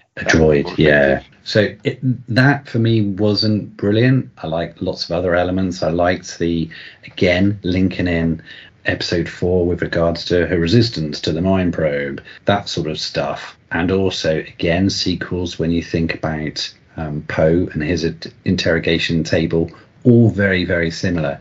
So they're again, more evidence of them beautifully sort of linking all of this together. Probably my weakest. I said that about Episode 2, but I think Episode 2 and 4, probably my weakest of the two. We agree, Jez. I think this is definitely the weakest episode. I don't know if we're going to talk about this or not, but there's a guy who's done an edit. You've seen this. He's taken the 6 episodes, and it made mainstream news, certainly on some of the entertainment pages I'm on. This guy's done an edit, and he's taken the whole thing and edited it down to about an hour and 50 minutes. And I watched a YouTube of him talking about it and what he kept and what he lost. And yeah, as you can probably imagine, most of this episode didn't survive the the edit. It is a filler episode, isn't it? But there is still good stuff in there. I do like Obi-Wan infiltrating the base using the same breather that he used in Episode 1 when he went down to the Gungan city. Those rebreather things the Jedi have. Yeah. I thought, you know, him sneaking around the base was very Episode 4, and Obi-Wan taking out the tractor beam, and you know, he does the whole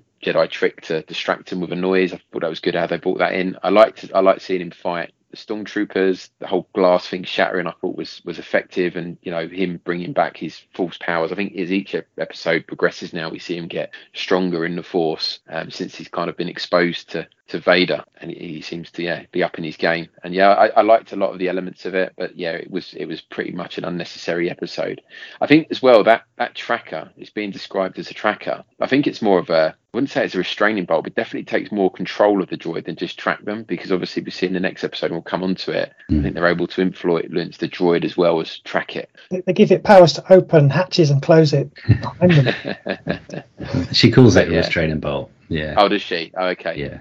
Whilst it's fresh in my mind, and you've said about the sort of correlation between this and Episode 4, you know, creeping around the Imperial facility, what I want to do is just actually we'll just do a quick sort of refresh from 1 to 4, because Grant pointed this out after about 3 or 4 episodes.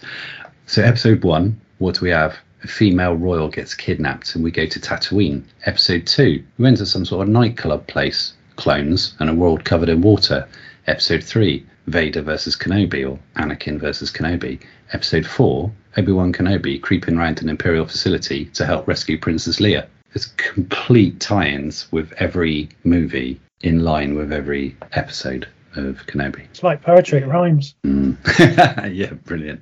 I can see them up to this point, but I think it struggles towards the end. I don't get the, I know we'll get to the episode, but I think it works with Episode 5. I'm not sure if it works so well with the Return of the Jedi correlation at the end, but maybe you can prove me wrong on that and point something out. Between the light and the dark, some sort of redemption of a baddie, Force Ghost. What are you on about?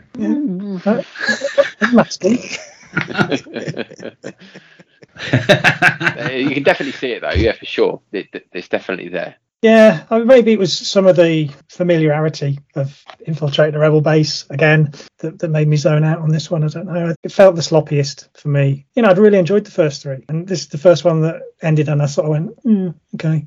I mean, there were some good bits. I think the Reva and Leia scenes were really good. You sort of see her talking about her childhood, and there's a sort of glimmer of her humanity in that, and where it ultimately goes. I think that was sort of particularly effective. I think there's a good mystery there of what they're doing with all those Jedis that are kind of in amber. Yeah, it would be nice to see a few familiar faces there. I was looking, I couldn't see anyone I particularly recognised. I don't think there was any of the Jedi Council in there. The only one that I have read that was definitely in there is Terra Sanoob, which is from the Clone Wars. Do you remember the Lightsaber Lost episode? The Jedi that helps Ahsoka get her lightsaber back.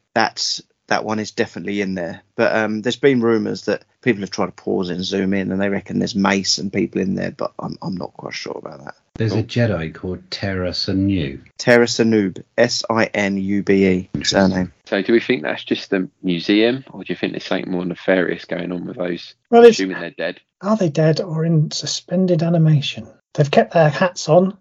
There's one that's revealed like we should know who it is. And I wondered whether it was like supposed to be the teacher from the first scene. You know, there's like a close-up and it's like, oh, it's her. And it's like, who is that?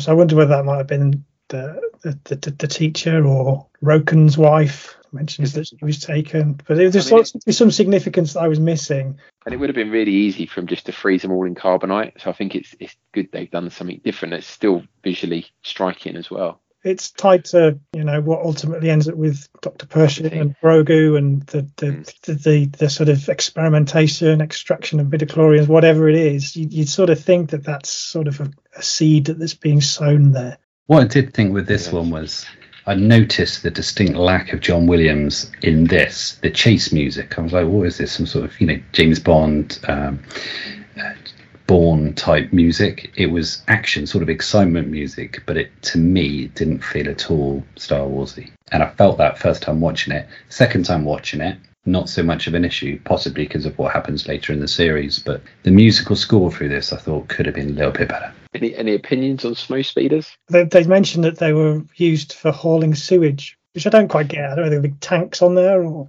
they got into a cargo bay type thing, didn't they? Really? So yeah, bringing in realism. Now you've got the difference between the F-35A and the F-35B, which, as you know, we've got the carrier and the F-35C. So you've got your short takeoff and landing, the hover ones, and the carrier-based ones. So in a galaxy far, far away, gents, let's not get worried about that. I'm sure it's all fine. Another great episode.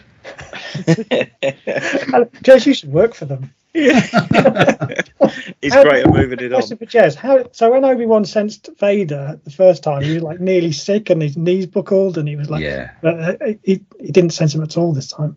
No, desensitized, been used to it, and got that out of his system, so he's all right. Another great episode. I'm updating Wikipedia now. Desensitized sick. So IMDb 6.4 out of 10, by far the worst. I mean, it's nearly a whole point below their second worst. And on We Are Generation Skywalker, 3.7 out of 5. Again, by far the lowest score that we've seen tonight. And both IMDb and Generation Skywalker have this comfortably in 6th place as the best episode. Still fun bits in it. I'm not having it. We've seen filler episodes in The Mandalorian and all sorts. You were born what the feet would bring. I will tolerate your weakness no longer.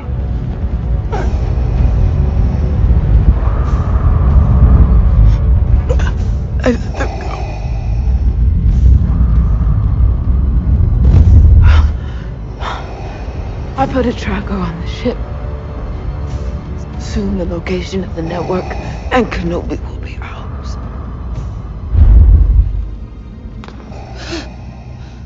It seems I have underestimated you. But my lord, the base was almost destroyed. Kenobi is all that matters.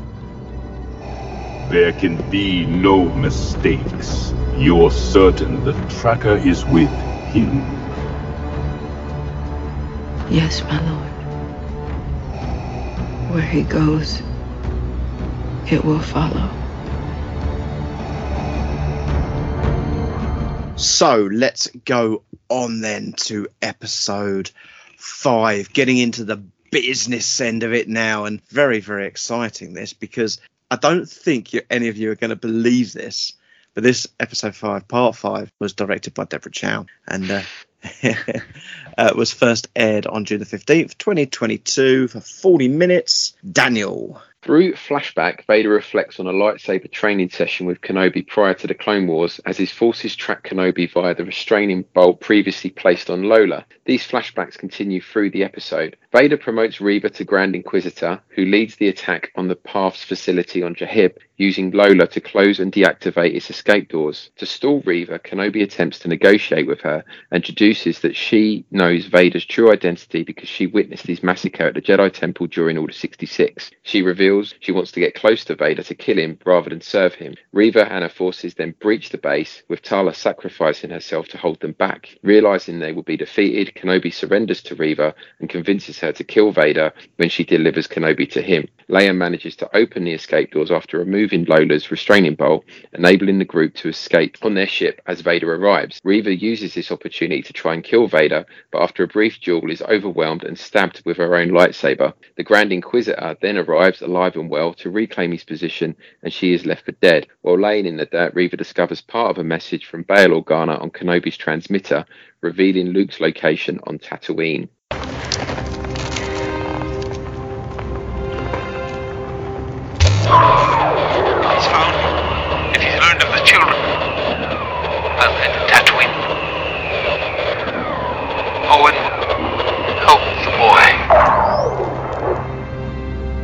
Did you like this one, Dan? I did. Thought it was very good. I thought the lightsaber duel at the end was inspired. I loved Vader force blocking her blade.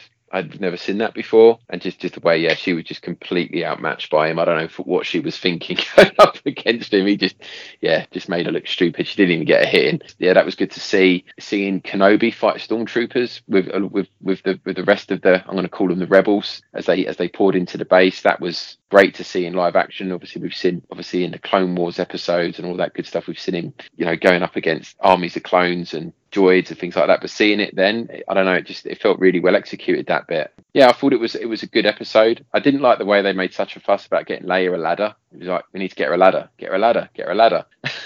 Well, that makes me laugh that you bring that up, because earlier you wanted to know everything, and now if she was suddenly up there, you'd be sitting here tonight going, well, how does she get up there? It was really high. No, I wouldn't. It's just too, get a ladder. It was just such a thing, get a ladder. It just stuck out to me that they wanted to get her a ladder.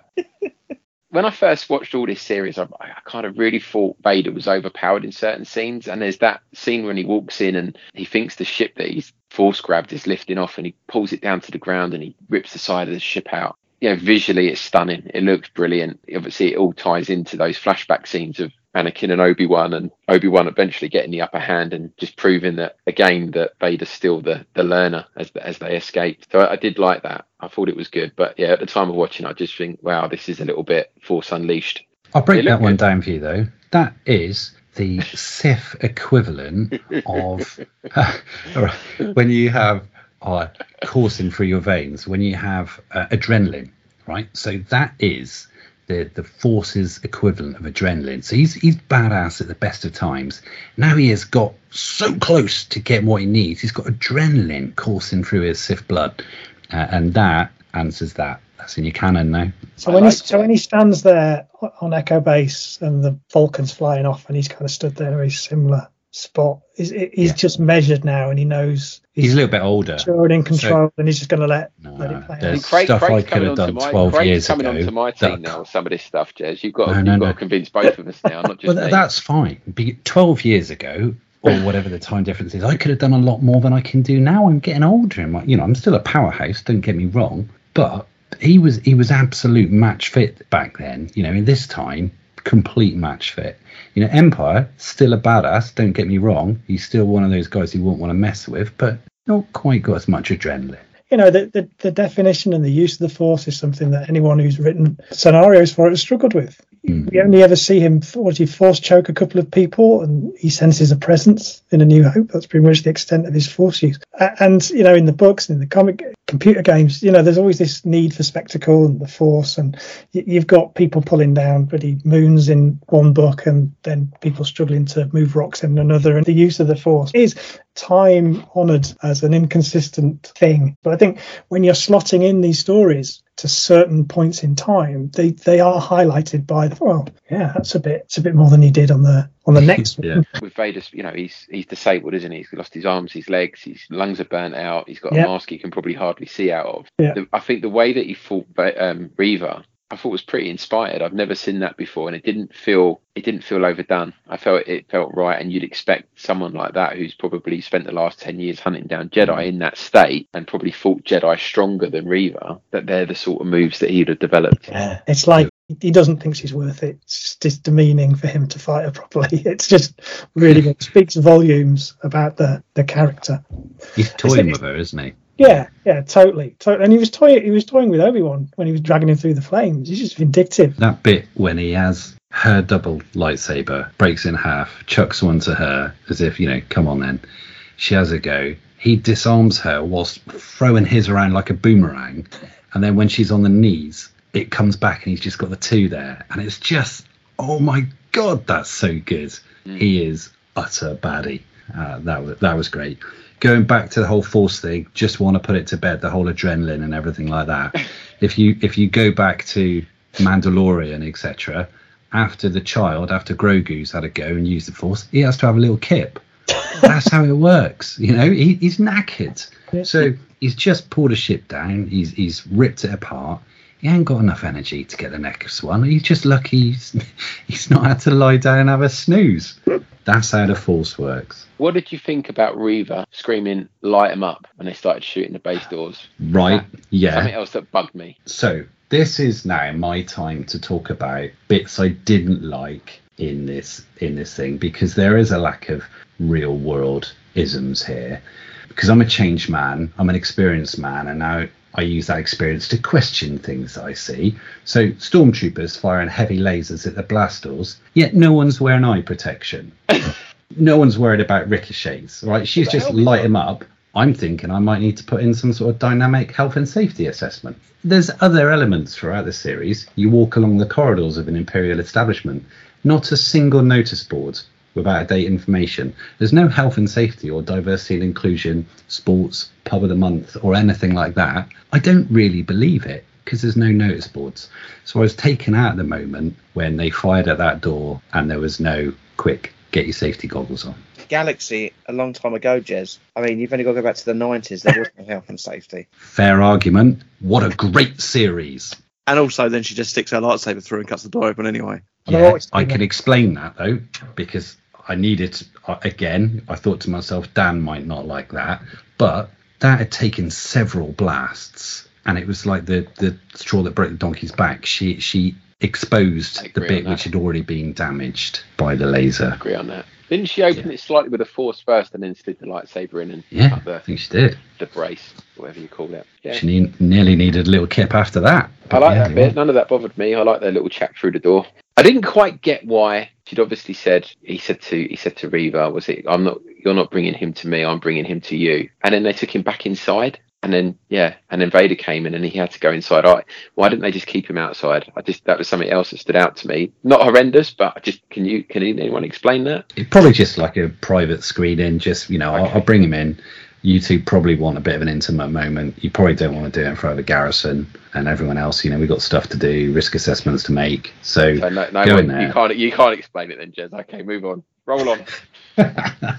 What about the flashback scene in the fight? Let's discuss that. So first of all, it's got to be Attack of the Clones era, pre-Geonosis battle, because Anakin still has his right arm, which obviously he loses against Dooku. So what do we think about the anti-aging? Did they go far enough, especially with Anakin? I found watching 50-year-olds cosplay as their 30-year-old selves a little bit distracting, I have to say. Although when I watched it again, I watched it without my glasses on my laptop, and it was a lot better. You could see he was older, but I still went with that. We knew the characters. They were playing the characters they played 15, 20 years ago. I thought it came off quite good. They did enough, I think, to satisfy me with that. I think the battle itself was really good, and you could see it mirroring the episode. I don't know how many times they cut back to it. Maybe it's, 3 or 4 times through the episode, and it's kind of mirroring what you're seeing. I love that shot of Vader on the bridge of the Star Destroyer as they're travelling through hyperspace, kind of with his reflection in the view screen. I think that was good, isn't it? I think this episode was all about, you're starting to see Kenobi get his mojo back, weren't you? Mm-hmm. So rusty in episode 3, and then all of a sudden he's starting to show glimmers of the Obi-Wan we knew and loved in the prequels. I've got a little observation about Ned B then. So when we saw him earlier on, there was always this person, is this robot someone inside it? You know, what's going on? And yeah, some of the movement was very human, but there's a time when they land at the beginning of episode 3 and they land on Mapusa, I think it is. They land on the planet, and Ned B goes to the ship, to their cargo ship, and then stops, and then he moves back and he moves to one side, empty-handed, whilst he sees other unloaded droids, and the fact that Craig had already said there wasn't a great deal of cargo. But he stops, moves to one side, then he gestures to a pinkish little astromech droid, and that astromech droid then turns around. And I just thought, does he know that these people, because he's, you know, if this is the same loader, if this is Ned B, the same loader, does he know that these two are here and going to meet Tala? And he's just told this little astromech droid just to turn around a sec. Did he very, very subtly aid their escape? So that was the first real subtle thing which I saw. And Craig, hopefully, you know, you'll see that, and I know that you'll be putting together the enhanced and everything. Yeah, and I think I know what you're going to say next. Go on. Right, okay, maybe not. But then there are other things. Then, you know, the bit when he's got the hammer, if this is what you think, when he's got the hammer, when the stormtroopers are sort of questioning him, and one stormtrooper is saying he can't communicate, and you just see him, and it's almost like something from the black hole. You know, when are these droids actually people, or what's going on there? Taps his hammer, which is very human, little mannerism. Yeah, some of his movement backwards in a couple of the scenes is very human. The hammer is human. There seems to be a very strong relationship between Tala and Ned B. But again, we've seen that in Solo, between Solo and L3. But there's one thing which really humanized Ned B for me, which is, go to episode 5, when Tala's been hit and then Ned is hit. The moment Ned is hit, the sound goes funny. Like if there's been an explosion and your eardrum's been perforated, or that sort of thing, where you see it in a movie where something's happened to someone and then boom, the sound goes a bit funny, a bit sort of tinnitus. It goes weird, like there's been a big explosion. You've lost your hearing. That happened. Private Ryan's all over it, isn't it? Yeah, yeah. Start. That happened the second Ned B was hit, not Tala was hit, which to me really humanised Ned B. And then when he was sort of shielded Tala and then eventually sort of powered down, you saw that then she showed her hand, which had blood on it. And I sort of had another little look at it, because she had one hand up on his chest, but it was the opposite hand. So it wasn't Ned B's blood or hydraulic fluid or anything like that. I believe it was hers. But it did make me think, with the sound and the fact that he was really subtly sort of trying to steer that droid away, the whole hammer thing, there's got to be more to that character. Thoughts? Well, to add to that, he got his own character poster, where Bail Organa didn't get one, arguably had more lines and more scenes, and he got a figure, didn't he, in the retro collection figure? Yeah. So there you go. I picked up on it too. I was convinced that Quinlan Vos was inside that droid, and I was shocked he got blown up. I was like, oh, there goes that theory. I was convinced that he was going to be inside of it. We'll have to wait and see how that pans out. Maybe the thermal detonator didn't blow him up. Maybe he's He's thermal detonator proof. How did it do, Stu? How did it do? Well, there is the question. So on IMDb, 7.9 out of 10. A bit of a high one for this one for IMDb. It ranked second on their list, whilst over on We Are Generation Skywalker, 4.31 out of 5, ranking it third. No!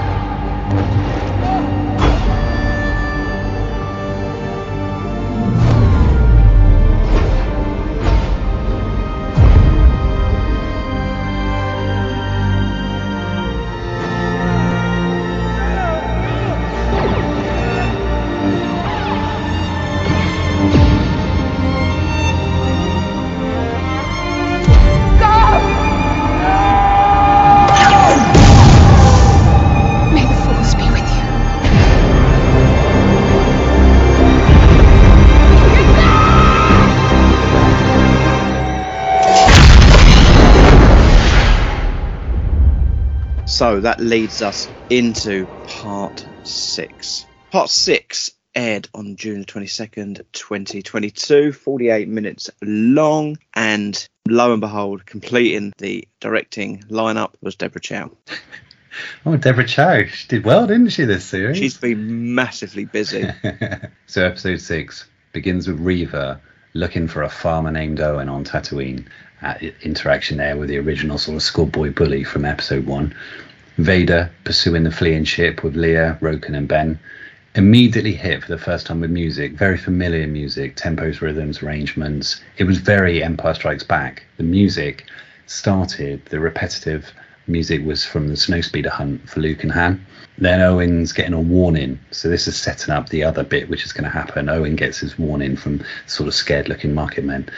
Ben decides to leave the ship. It's going to be safer for everyone. A lot of sort of leadership bits and pieces, some lovely elements come out of young Leia, and discussions there with Roken, again setting that up for the future. And then you go back to sort of Tatooine. Ben briefs Beru on what's going on. She's like, no, we're staying in, we're fighting, we're enough, you and me, let's do this. You sort of fast forward to A New Hope, and your thoughts on how this pair ultimately then perished probably has changed somewhat. You know, we'll now look at episode 4 in a different light, thinking, you know, these two were there at the last garrison. How many troopers did they take out? The fact that she's got it squared away, she pulls out a couple of sort of laser sawn-off shotguns, which are really good for close quarter battle. You know, she's there, defensive position, which is brilliant. Ben very sort of tenderly gives Leia the holster, and again, more great acting between the two main protagonists. But crucially, Vader allows the ship to leave and follows Kenobi. Luke, incidentally, gives the line, "I'm not afraid." When they say what's potentially going to happen, "I'm not afraid," again takes me to Empire Strikes Back when he says that to Yoda. And then again, talking about strength and fear, comfort, Ben finds Lola in his pocket. Again, another little egg of how wonderful Leia is a character. Both Ben and Vader land on the planet. Rock scenario, which we've already seen. Now I've seen places people refer to it as a moon or a small moon. And I just think, again, he's heading for that small moon. That's no moon. That's a space station. I love it. I wonder if that's linked or not. And then you've just got the epic battle. Have you come to destroy me, Obi-Wan? I will do what I must. Then you will die. The camera work here. So you've got lateral camera shots, wide shots, overhead shots, shaky cam. All build to an absolute sense, in my viewing opinion, of instability and uncertainty with regards to what's going to happen. You as a viewer are like all over the place, and you've got the choral inclusion within the music. So not only are we bringing in themes now, but it's very Return of the Jedi music, which, you know, fits perfectly, doesn't it? It's episode 6, for crying out loud. It's perfect. Then again, switch to Reva at the homestead fighting. Again, if you think about it, Return of the Jedi, the sort of continuous battles back and forth between Andor and in space. Again, it harks back to that, just action, action, action, back and forth, back to Vader again with an even higher pitched choral fight, as if demonstrating that the stakes are increased as the octaves increase. Your strength has returned, but your weakness remains. Then again, Vader causes the ground to collapse, as I said earlier on, which, you know, what Rey's doing. Did you think you could truly defeat me? Then again, back to the homestead, more scrapping, Luke escapes. This stage, Ben is trapped under the rocks, and initially his thoughts are of failure, loss for his friends. But then he sees images of Leia, Luke, Leia, Luke, Leia, Leia falling, Leia smiling. He's given new purpose. And then you've got the most fantastic battle of lightsabers and Jedi powers. This, in my opinion, was the little thing which could have been lost when they say about, you know, it's only when your eyes are truly shut do you see the light. And so I watched it again to see if Obi-Wan shut his eyes just at that sort of crucial moment under the rocks to see the light, to power out. But he didn't. His eyes were open through that. So a slight missed opportunity. But real smashing into it, back and forth. And Ben is there with now a new sense of purpose and drive. He is smashing the hell out of Vader's voice box, his voice modulator, with the hilt of his weapon. So is he just trying to take him down and do damage? If he was trying to kill him, he would have been putting the blade through there, but he was smashing it with the hilt. He takes a flying leap, which takes out half his helmet, and the flying leap reminds me of Power of the Jedi. carded figures with Obi-Wan on the front of that doing his leap. You know, the acting here, the story is brilliant. You know, a teary Obi-Wan, you know, where he's, I'm sorry, Anakin, for all of it. I'm not your failure, Obi-Wan. You didn't kill Anakin Skywalker. I did. Breaking down between a combination of Hayden and James's voice. You know, it's just so well done. But the image of Ben holding up his arms and throwing the rocks towards Darth Vader reminds me of the book which came out after Jedi, Heir to the Empire. There's a cover there of the old sort of Jedi with his arms up. And when I saw his arms coming up and the rocks, it just took me to Air just for a moment. But to me, that was just absolutely fantastic Jedi power. Just breathtaking, brilliant. So again, Darth is taken out, Darth is down, Obi-Wan walks away. Reva searching for Luke. Luke slips and he's out cold. And Ben senses this, jumps to hyperspace to try and get to him. Reva ignites her saber, but has visions. She has a moment. She has a redemption time. There's still so much left to watch. There's still just 20 minutes left. Reva returns with Luke. You then cut to Mustafar, and you've got Vader talking to the Emperor. And the Emperor's trying to sort of realign him and just say, you know, seriously, mate, you want to have a word of yourself. Kenobi then, Vader says, yeah, Kenobi means nothing to me. I only serve you, my master. More music, more Imperial March stuff. Cut to Alderaan, Leia getting dressed. Again, gorgeous moment. She's got her gloves, got a holster, got the boots, got the whole ensemble. And again, the relationship between Bria, Bail, and Leia. But it's that moment which, oh my goodness, it must have got to you all. The bit when Ben is talking to Leia. Princess Leia Organa, you're wise, discerning, kind-hearted. These are qualities that came from your mother at the moment that Leia's theme is playing. But you are also passionate, fearless, forthright, and these are gifts from your father. Both were exceptional people who bore an exceptional daughter. I wish I could tell you more. As I say, all while the subtle, painful, beautiful melody of Leia's theme plays. Yeah, it's just a wonderful moment. It wraps everything up perfectly about we must be careful, no one must know, or it could endanger us both, which really brings together the whole Leia's message within R2 in episode 4 of A New Hope, rather. It's brilliant. Ben then leaves his cave. He sees the Skyhopper, goes to Owen. Owen sort of welcomes him in. You then get the classic hello there moment. And finally, for all those people who've been waiting to see it for ages, the Qui-Gon Jinn and the Master, come on, we've got a ways to go. So much packed into that episode. It was absolutely on point.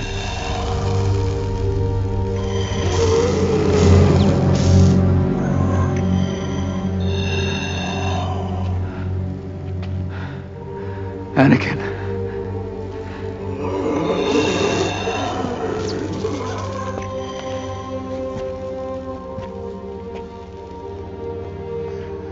Anakin's gone. I am what remains.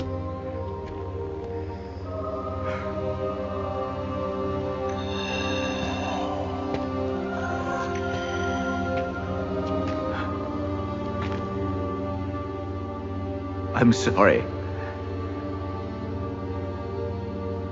I'm sorry, Anakin. For all of it.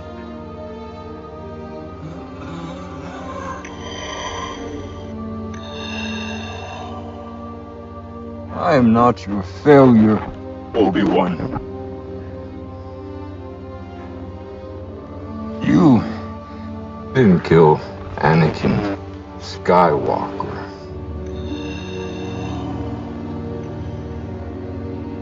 I did.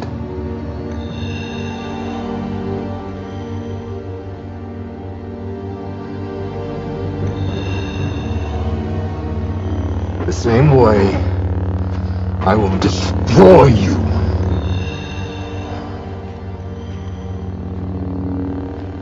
Then my friend is truly dead.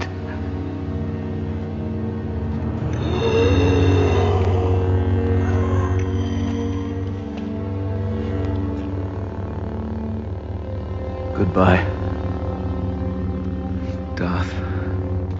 I mean, that was a really good summary, Jess. sort of transfixed listening to it. But yeah, I think some of those scenes that you've very eloquently described as sort of some of the best Star Wars. I think, you know, those moments with Hayden through the cracked helmet, they had to do that. I kind of was hoping they were going to do it.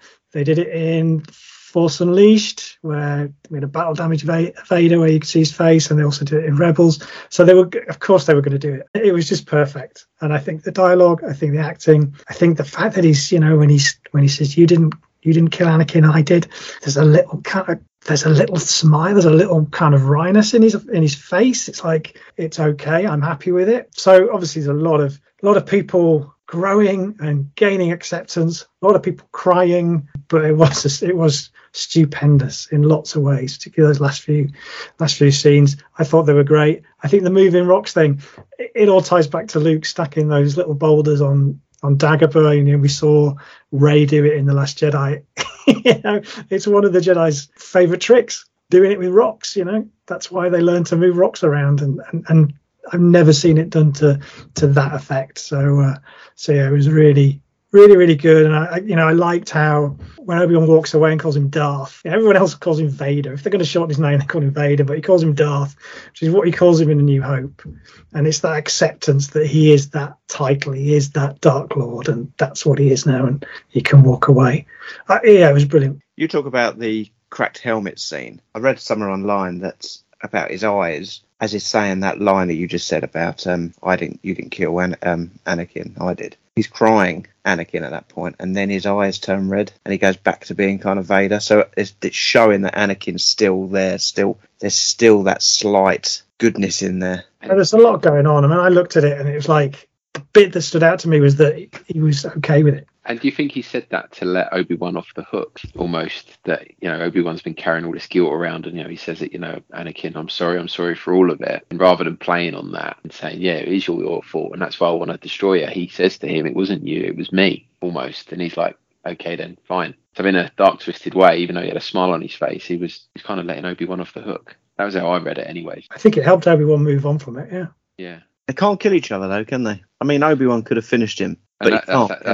I think that's a hang. I mean, I've got criticisms of a lot of things, but a lot of people are criticising, you know, obviously people are playing with these toys and they've got to put them back where they left them, so it stacks up for Episode 4 or Rogue One or whatever comes next in the continuity. You can't have Darth Vader die now. You could argue, or they could have separated them. They could have, you know, stormtroopers could have landed and Obi-Wan had to flee, but kind of felt a little bit poetic that, you know, a Jedi wouldn't just murder someone and decided to walk away. But, you know, in 10 years' time, Alderaan's going to get blown up, and arguably that's Darth Vader's fault, and trillions of people or millions of people have been killed because he didn't kill him. But it's all right, though. He saves Luke at the end and everything's forgiven. There you go. You want to tuck into the OT? I mean, we just accept that he's turned good, killing children, mate. I enjoyed that element of it, the Vader and Obi-Wan battle. I thought it was a thrilling fight, and it was interesting to see where it went. And I'd say, you know, Obi-Wan's or Ewan's performance in that end of that, you know, that whole Anakin for all of it, I'm sorry, whatever he says, the dialogue, I just think the way he delivers it is just brilliant, and you think he means it. It's some of the best acting there has ever been in Star Wars, in my opinion. You know, even Hayden, the way he's delivering his, and I love the way his voice is like flickering between the Vader voice and his own. And this one bit when he says, "You didn't kill me," in Hayden's voice, and then he says Obi-Wan as Darth Vader. It just sounds awesome. It's just brilliant. I love it. I thought it was great. Absolutely brilliant. And all the bits that Jez was picking up on the end, you know, the Leia scene at the end with Obi-Wan when he's talking about Padme and Anakin, I thought that was great. When he meets Luke at the end and the hello there with the T-16, the Skyhopper he's got in his hand, the toy. It's beautiful. It's brilliant. But then there's Reva. And this whole thing of her, I'm going to get into the bad stuff now. At the end of the last episode, she's laying in the dirt. This episode, she's on Tatooine. And they're still flying out of the orbit of the planet they've just left. And she got there in seconds. And I'm sure Jess has got an explanation for it, but it drove me mad. I'm like, what the hell is going on? And the bit with Vader, so they're pursuing on the Star Destroyer. So first thing, the music they use there is great, because it's The Empire Strikes Back, when I think the Falcon's trying to get away from Vader at the end of the movie. It's that, it's like that thumping music, and there's a real Empire Strike Back tones coming through there. And instead of saying to the Inquisitor, right, you follow their ship with the Star Destroyer and the squadrons of TIE fighters in the hangar bays, and I'll jump in my shuttle and I'll go after Obi-Wan, they turned the whole Star Destroyer around go after Obi-Wan. Like, Jesus Christ. It's just so, the storytelling sometimes really lets this down. There's so much good stuff out in there. But I'm really struggling with some of the decisions they're making. Episode 5 explains that. Episode 5 explains that. What? Go on then. Right. So the flashbacks, right? And so I've got an issue with Anakin's instructional technique. He doesn't understand the bathtub technique, where you start off on a positive, take him down, and then leave on a positive. Bathtub techniques, tried and tested military thing. However, your need for victory, it blinds you. Ben says this to Anakin. Whilst they're fighting, your need for victory blinds you. That explains that. So he's just like, I want Kenobi, I want Kenobi. He's got the blinkers on. He's not thinking strategically. He's just tactically in the weeds of, I want Kenobi. He's not thinking about the bigger picture. And you can see it when the Inquisitors and everyone's like, are you really sure about this? Vader's like, yes, do this. None of the Inquisitors are going to dare challenge him because of what his reputation's like. I mean, come on, you've seen Empire. Anyone challenges, dead, right? They don't want to die, right? So they're just like, oh, fine, yeah, we'll follow you. You're messing up, but we'll follow you. So his need for it blinds him. It's all explained. Just watch it again, mate. Right, explain Reva's travels to me then. How does she get to Tatooine in the time it's taken them to catch up with the Path's ship? Like, the whole lightsaber getting stabbed with a lightsaber is getting ridiculous now. Qui-Gon is the only person to ever die with getting stabbed by a lightsaber. The Inquisitor came back. Kylo Ren got healed. Rise of Skywalker. Reva's been stabbed through twice and survives. You know, in Revenge of the Sith, 4 Jedi went in to fight Palpatine. They got scratched and they were all dead. But now in this Disney era, there's no stakes at all. You get stabbed with a lightsaber, you're back the next episode. I kind of get that. Yeah, I do get that. I'm not defending everything. She had a very, very good medic with her. Yeah, it spoiled it for me a little bit. There's some great stuff in this episode, but what you were saying at the start about the actress and the abuse she got, completely out of order. And you know, I wasn't aware of a lot of that, and a lot of it was early on before some of this stuff. But by the end of this series, it's really turned me off that character coming back into Star Wars now, because I just think that it's just jumped the shark too many times with it, and I didn't think she was that compelling that she deserved to live. She should have died. And in the original script for the movie, I can't forget the name of chap who wrote it now, Stuart Beattie, she died at the end of it. She should have died at the end of that movie. There was no need for her to go back after Luke, and I get they wanted the whole redemption arc for her, but could have just ended there in the dirt. So all you really get is the line from the Inquisitor at the end of that episode to explain it, and he says, "Revenge does wonders for the will to live, don't you think?" And that's the only reason that she's back on Tatooine trying to get Luke, is revenge on Vader. Yeah, but there you go. I suppose Darth Maul's the other example. Yeah, as the revenge is gives you a reason to live. Oh yeah, he wanted Kenobi bad. Hello, third sister. Revenge does wonders for the will to live, don't you think? Your rage was useful. Now it is tiresome. We will leave you where we found you, in the gutter where you belong.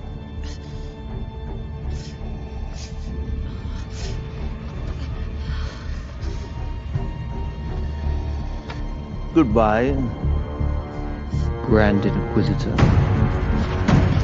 But don't let it ruin your overall experience. You know, there's bits, you know, in Jedi when Chewie's doing his Tarzan swing, and there's bits of the OT which I'm like, oh, that's a bit rubbish. I still love the OT. So I agree with you. There are some bits of this, and there are other bits which I'm like, nah. But the good far, far outweigh the bad. Not even bad. I agree. Yeah. But it does make me, and we don't want to go into the whole slagging off Disney thing, but they could have just, there was 9 writers on this across the 6 episodes, 9 writers, which maybe that's not an uncommon thing. It just seems there was a lot of cooks in the kitchen. It went from a movie to being a show. There was rewrites in lockdown. I think they were about to start production. They paused it. Things got changed around. And I think you can tell that there's been a lot of fingers in this pie. But that's not to say there aren't moments to love. I mean, all Star Wars has got strong moments. It's whether or not they all hang together at the end.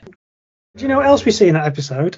Little Leia and Corin Horn making friends on the transport. Yeah. who knows where that's going to lead? Does he become Luke's mate or something like that? He's a key player in the Rogue Squadron. Yeah. So he's a sort of force-sensitive pilot, ex-Corellian security kind of cop. But he was a good character. Do you think Obi-Wan living in a cave was part of some sort of self-imposed, hair shirt wearing punishment for his failures, and that when he achieved a bit of closure, he thought, it's time to go and buy a nice little house. Yeah. So he packed off and went to buy that nice property. Yeah. Yoda's in a little hovel on Dagobah. Were you disappointed we only got as much as Qui-Gon as we got? I thought that was a bit of an afterthought. He says like 8 words. They must have been playing Liam Neeson by the word. I really wanted a scene where it was kind of like, yeah, I know I told you to train the boy and I messed up, or just something to acknowledge their history. It was kind of like he hadn't seen the guy for, what is it at that point, 20 years? And he's like, Master Qui-Gon. And it's like, come on, we've got a ways to go. And it's like, I wanted to see that conversation. You should be careful what you wish for, I know, but I would have liked to have had it a little bit more meaningful than just riding through the desert. That's classic Qui-Gon, though, isn't it? That relationship, immediately they were back to where they were. Him sort of almost berating him. And it's Kenobi. It's not called the Obi-Wan Qui-Gon Jinn. I thought it was a great series, and that was the perfect way to end it. I was happy, mate. I wasn't left wanting more at all. I thought that was appropriate. Any thoughts on Qui-Gon appearing as a Force ghost? In kind of old Lucasfilm lore, or George Lucas lore, the only two Jedi that had ever accomplished reaching that status where they could become Force ghosts was Yoda and Obi-Wan, because they'd had the training from Qui-Gon. Qui-Gon didn't reach that level, although he could still retain his consciousness. He couldn't appear as a Force ghost. So they kind of rewritten some of Lucas's old lore. Is it? I haven't particularly gone looking on the internet to see people's thoughts on that, but have you guys heard anything or got any thoughts on that? No, I mean, it made sense to me because of what was said at the end of Sith. Yeah. So I was expecting it for a couple of reasons. One, fan service. Two, the intro at the beginning of episode 1, where there was a bit of a focus on him. And just thought, why not? So to me, it made sense. In Immortus Trilogy and Clone Wars, he appears as a Force ghost, and Obi-Wan says to him, how can you appear? He goes, because this place is really strong with the Force. It's enabling me to show myself to you. And then in the later episodes, I think it was some of the missing episodes where Yoda goes on the mission to understand more about the Force. And I think it's Dagobah he ends up on. And there's spirit of Qui-Gon's talking to him. And I think there's a conversation there about the difference between retaining your consciousness and appearing as a Force ghost, and that he hadn't reached that level. So he's obviously been doing some more training in depth to be able to do that. Yeah, because Yoda's words are something like you'd be able to commune with him. Yes. Yeah. Okay, well, this did blow everything else out of the water when it came to the ratings. So on IMDb, 8.4 out of 10, number one by a country mile, and on Generation Skywalker, 4.79 out of 5, which equates to a huge, 9.6 if it was doubled up, and that was also first. So the battle clearly resonating with the fans. What do you think I should do? I think you should sleep. I think you're right.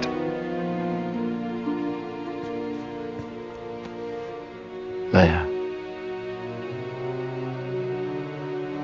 When I said before that I didn't know your parents, Princess Leia Organa, you are wise, discerning, kind-hearted. These are qualities that came from your mother. But you're also passionate and fearless, forthright. And these are gifts from your father. Both were exceptional people. Will I ever see you again? Maybe. Someday. If you ever need help from a tired old man. But we must be careful. No one must know, or it could endanger us both. Goodbye, Obi-Wan. Goodbye, Princess. May the Force be with you.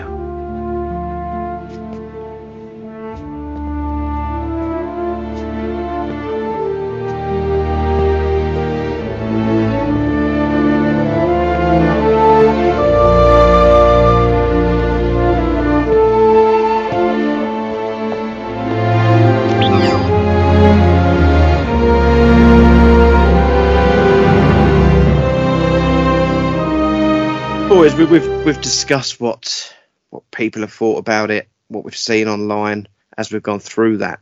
What do we think about the overall project? I mean, let's go through one of you at a time. Let's start with you, Craig. As a complete project, what is your overall feeling a month after it finishing?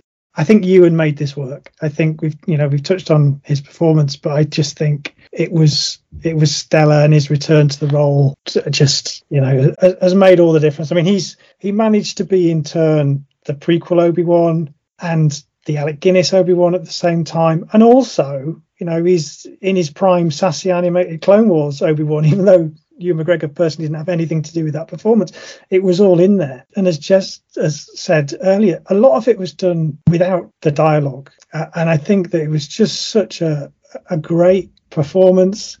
I think he's a well-loved character. I think he's a well-loved actor. I think his appearance at Celebration, his response to the reaction that the Reva character got, all kind of points. And I think it's all in my sort of feelings for this show. I think the Leia plot subverted expectations. I think in the back of everyone's mind, we kind of know what Obi-Wan was doing, and we're probably expecting a story based on Tatooine with him, managing a few Tuskens and some local scuffles like the John Jackson Miller book did. But they couldn't really do that after the Book of Boba Fett. So they had to get him off planet. They had to give him more stuff to do. And using Leia was the perfect sort of impetus for that. They were twins. They were as important as each other. So I kind of bought that entirely. I think we know it was going to be a movie, and as Dan said, it's gone through lots of changes. I think I really enjoyed it as a show. I think it was let down by a number of things. I think there were some TV level effects. I think there were times where the volume looked very flat in some scenes. It wasn't much more than a stage you might see at the West End with a big digital screen behind it. I think that let it down, and there were so many cargo crates and containers as standing in for set dressing. I think alongside that, there was some functional dialogue. There was lots of, you go and do this thing while I go and do that thing. And then that thing would happen. So I think there was a bit of polishing that was missing in some of the dialogue. And there were clearly some dips in writing and sort of the logic of it all. And there was some very sort of cartoony Thundercats level of things happening just in time. They'd just given the slip just in time. And then the snow speeders arrived just in time. There was a lot of that kind of going on, which I guess is, it's a TV thing and it's an episodic thing, but some of it was just a bit like, okay, yeah. They are far outweighed by the spectacle of it all and the emotion. There was a lot of feels in this, and I think it grabbed me from that respect. I think some of the criticism levelled at it from other parties were around what it does to the continuity and canon, and, well, if that happened, what about this? And I think there is a danger with squeezing these shows in between stories that we know there is an established order of events. So I think in some ways this really enriched certain parts of the original trilogy, especially like the ending of Return of the Jedi and Luke getting to see Anakin with his own eyes for the first time. And there were moments in this show, it's the first time I've seen Vader on screen, really believed it was Anakin in there, maybe because it was. But it really did a good job of just making that work, that leap from Anakin to the Vader from the original trilogy. But at the same time, it did detract. We're now expected to believe that Leia knew Ben when she recorded that message, but she didn't know him as a general, which is how she sort of named him. And, we're now expected to believe that under those robes, parts of him were as burnt up as Vader. And that when Leia is asked by Luke if she remembers her mother, she doesn't say, well, Obi-Wan told me that she was wise and discerning and kind-hearted. It leaves these little moments which don't quite line up. And I think they do need to start playing in new spaces with new characters. Otherwise, it's going to become very clogged and gummed up and not quite work. But I totally see why they did this, particularly with Ewan being the actor he is and the age that he is. It's kind of a no-brainer to make this top of the priority list for a show to be made. Interesting. Dan? You want to go out on a high note then with Jez, do you? If you haven't told, I've struggled with this show a bit. I you know, and hearing all the stuff in the last couple of weeks about what this was originally envisioned as, you know, it's going to be a trilogy of movies, and this series was adapted from the first movie script. I think only one script or treatment was written, and I don't think there's huge amounts of differences there. I think there was only Reva was the only Inquisitor in it. Like I mentioned, she died. I think the final battle was going to be Vader and Obi-Wan fighting on a crashing space station, going into the atmosphere of a planet. Just little nuggets of stuff we were hearing, but I really do feel that it suffers from its length. I don't think it needed to be. I don't know if you added up all the minutes, Jez has got the timers, but it's got to be around the 4.5 hours mark. Everything with, like Craig has said, with Obi-Wan, with Vader, is done brilliantly. Ewan's performance is stellar. I think, like I said before, the representation of Vader really excited me. You know, it was Empire Strikes Back era, Darth Vader being a bad guy, killing people, snapping necks. Loved all of that stuff. But everything around it, the characters introduced, none of them, you know, maybe with the exception of Leia, but there wasn't any other standouts there. Everything else was set dressing. You know, Haja, probably a name I can remember, Reva, but I couldn't probably tell you the names of many other characters. What about Paul Wade?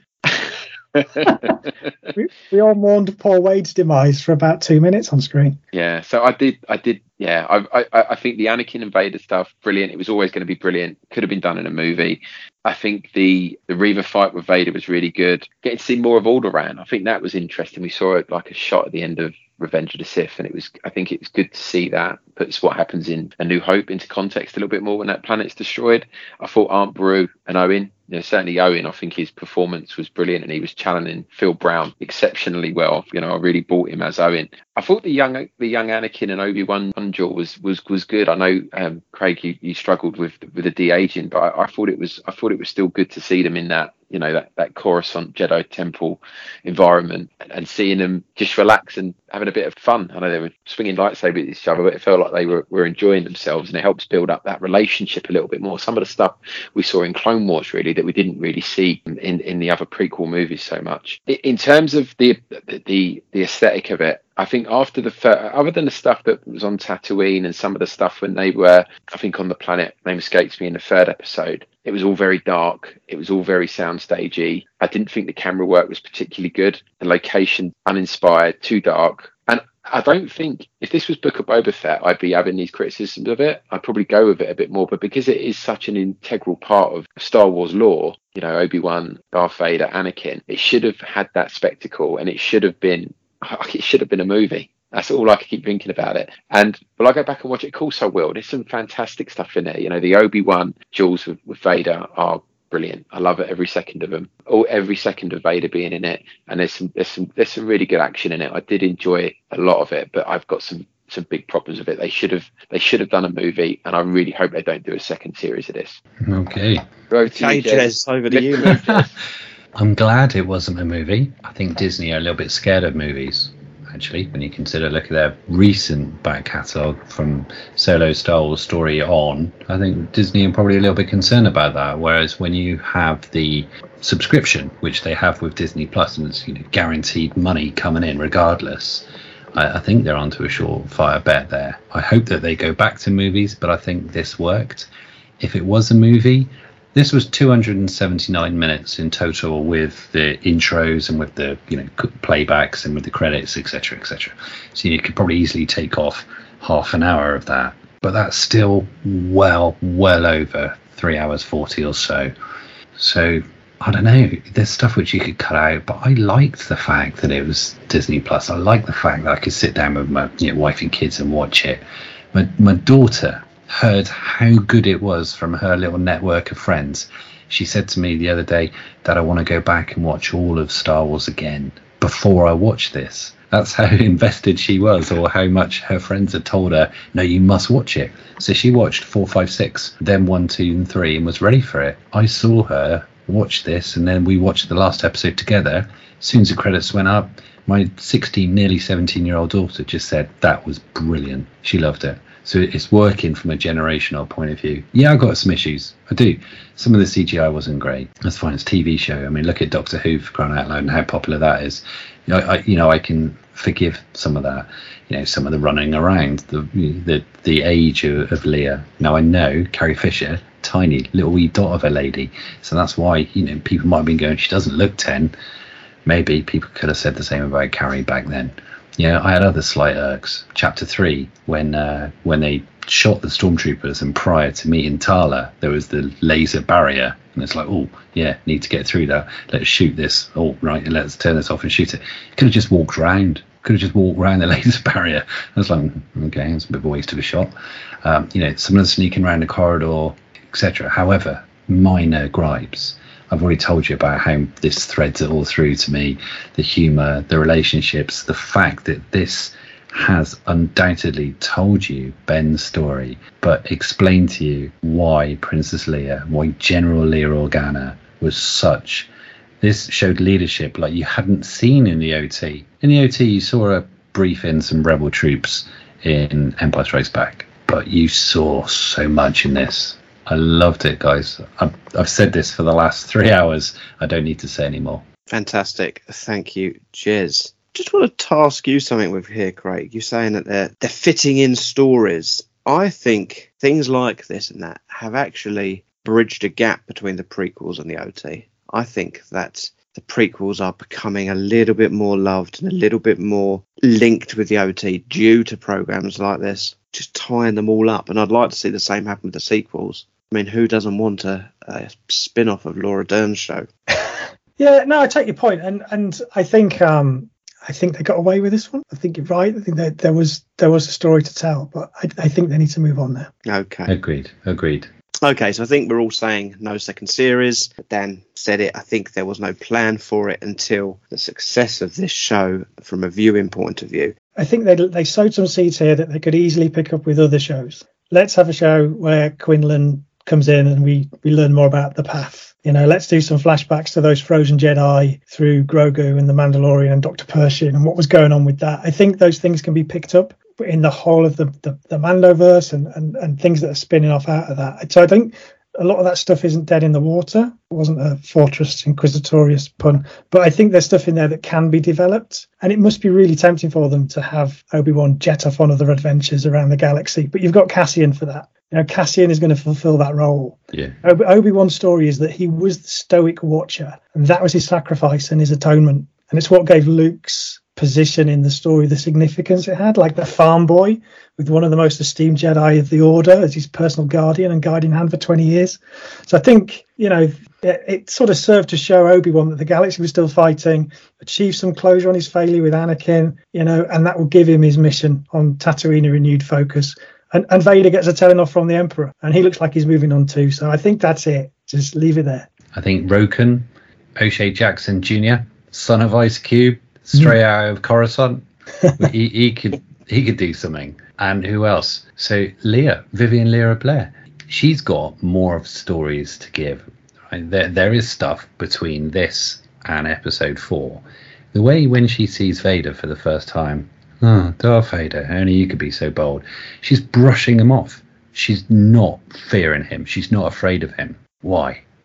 There is more there, and you've got such fantastic young actress. If they needed to, in a few years' time, they could say, let's have a little look at the Leia stories, because she isn't tied to anything necessarily. I don't know. I think you're right. I think this has encapsulated it wonderfully, and you don't need to milk it. There's more things to do. Yeah, I think some of the characters are going to appear in Andor. That's the rumor anyway. So that guy, God, I don't know his character's name. The one that Obi-Wan said to him, "Oh, you'd be a strong leader. Don't stop leading people." Yeah, we're looking at him potentially being in Andor as part of the Rebel Alliance. So Andor's set 5 years after this, isn't it? And 5 years before Rogue One. So bang in the middle of the those two links. So I mean, there's so much place that Andor can go. And apparently, I don't know how true it was, but Diego Luna actually leaked that. In a panel, I think last weekend, that there's 12 episodes of Andor. So if that is true, that's a big series compared to what we've seen. Yeah. Previous. So it's going to be great. Yeah, that was amazing. Right then, boys, let's have it. A rating out of 10 for this. I'm going in a certain order. I'm coming to you first, Daniel. It was a 6. Jez has talked me around. It's now a 7. So matching my score for Book of Boba Fett. 7. Higher than what I was expecting. Craig? 8. Jez? Easy 8.5. 8.5. Interesting. I was going to go 8.3. Master Qui-Gon. Well, Took you long enough.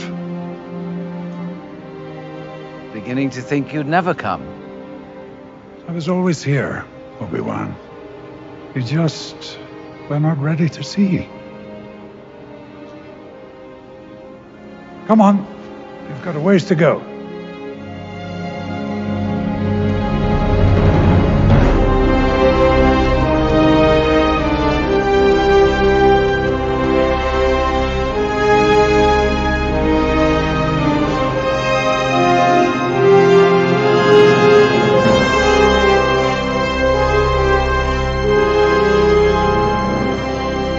Of course, let's just give our social media a shout out. If you want to watch the Enhanced, it is already out there. It's over on YouTube. Go and check for Generation Skywalker on there. Hit the subscribe button. Lots going on YouTube. Of course, we're all over social media. Check our Instagram, check Facebook, check TikTok, check Twitter. Just search for Generation Skywalker. And of course, on Facebook, we also have the We Are Generation Skywalker community page, which just stick We Are at the beginning. Hey, simple as that. You can go to www.generationskywalker.com to find links to everything. Boys, July, we had two shows at the start of it. It is the summer. We will still be releasing shows, but not as probably not as prolific as Attack of the Clones month. But we will be popping up here and there with all our favourite shows and a few extra bits and pieces. Of course, we'll have a wrap-up show for Andor. That's going to flow straight into Mando. So looking forward to deep diving in there. And Daniel moaning, oh, Cassian, he was downstairs and then all of a sudden he was upstairs and we never saw him go up the stairs. Yeah. That's what we love him for. Boys, anything else to say about Kenobi before I shut this up? What did we miss? What did you see that we've missed? Not you, Stu, the listeners, the watchers. What do we miss? What do we miss? Yep, come over to any of our social media and strike those conversations. But it is, boys, for this show. Goodbye from Dan. Cheerio. It's goodbye from Craig. Goodbye. It's goodbye from Jez. See you next time. And it is goodbye from me. We're Generation Skywalker, all eras, all passions, all souls.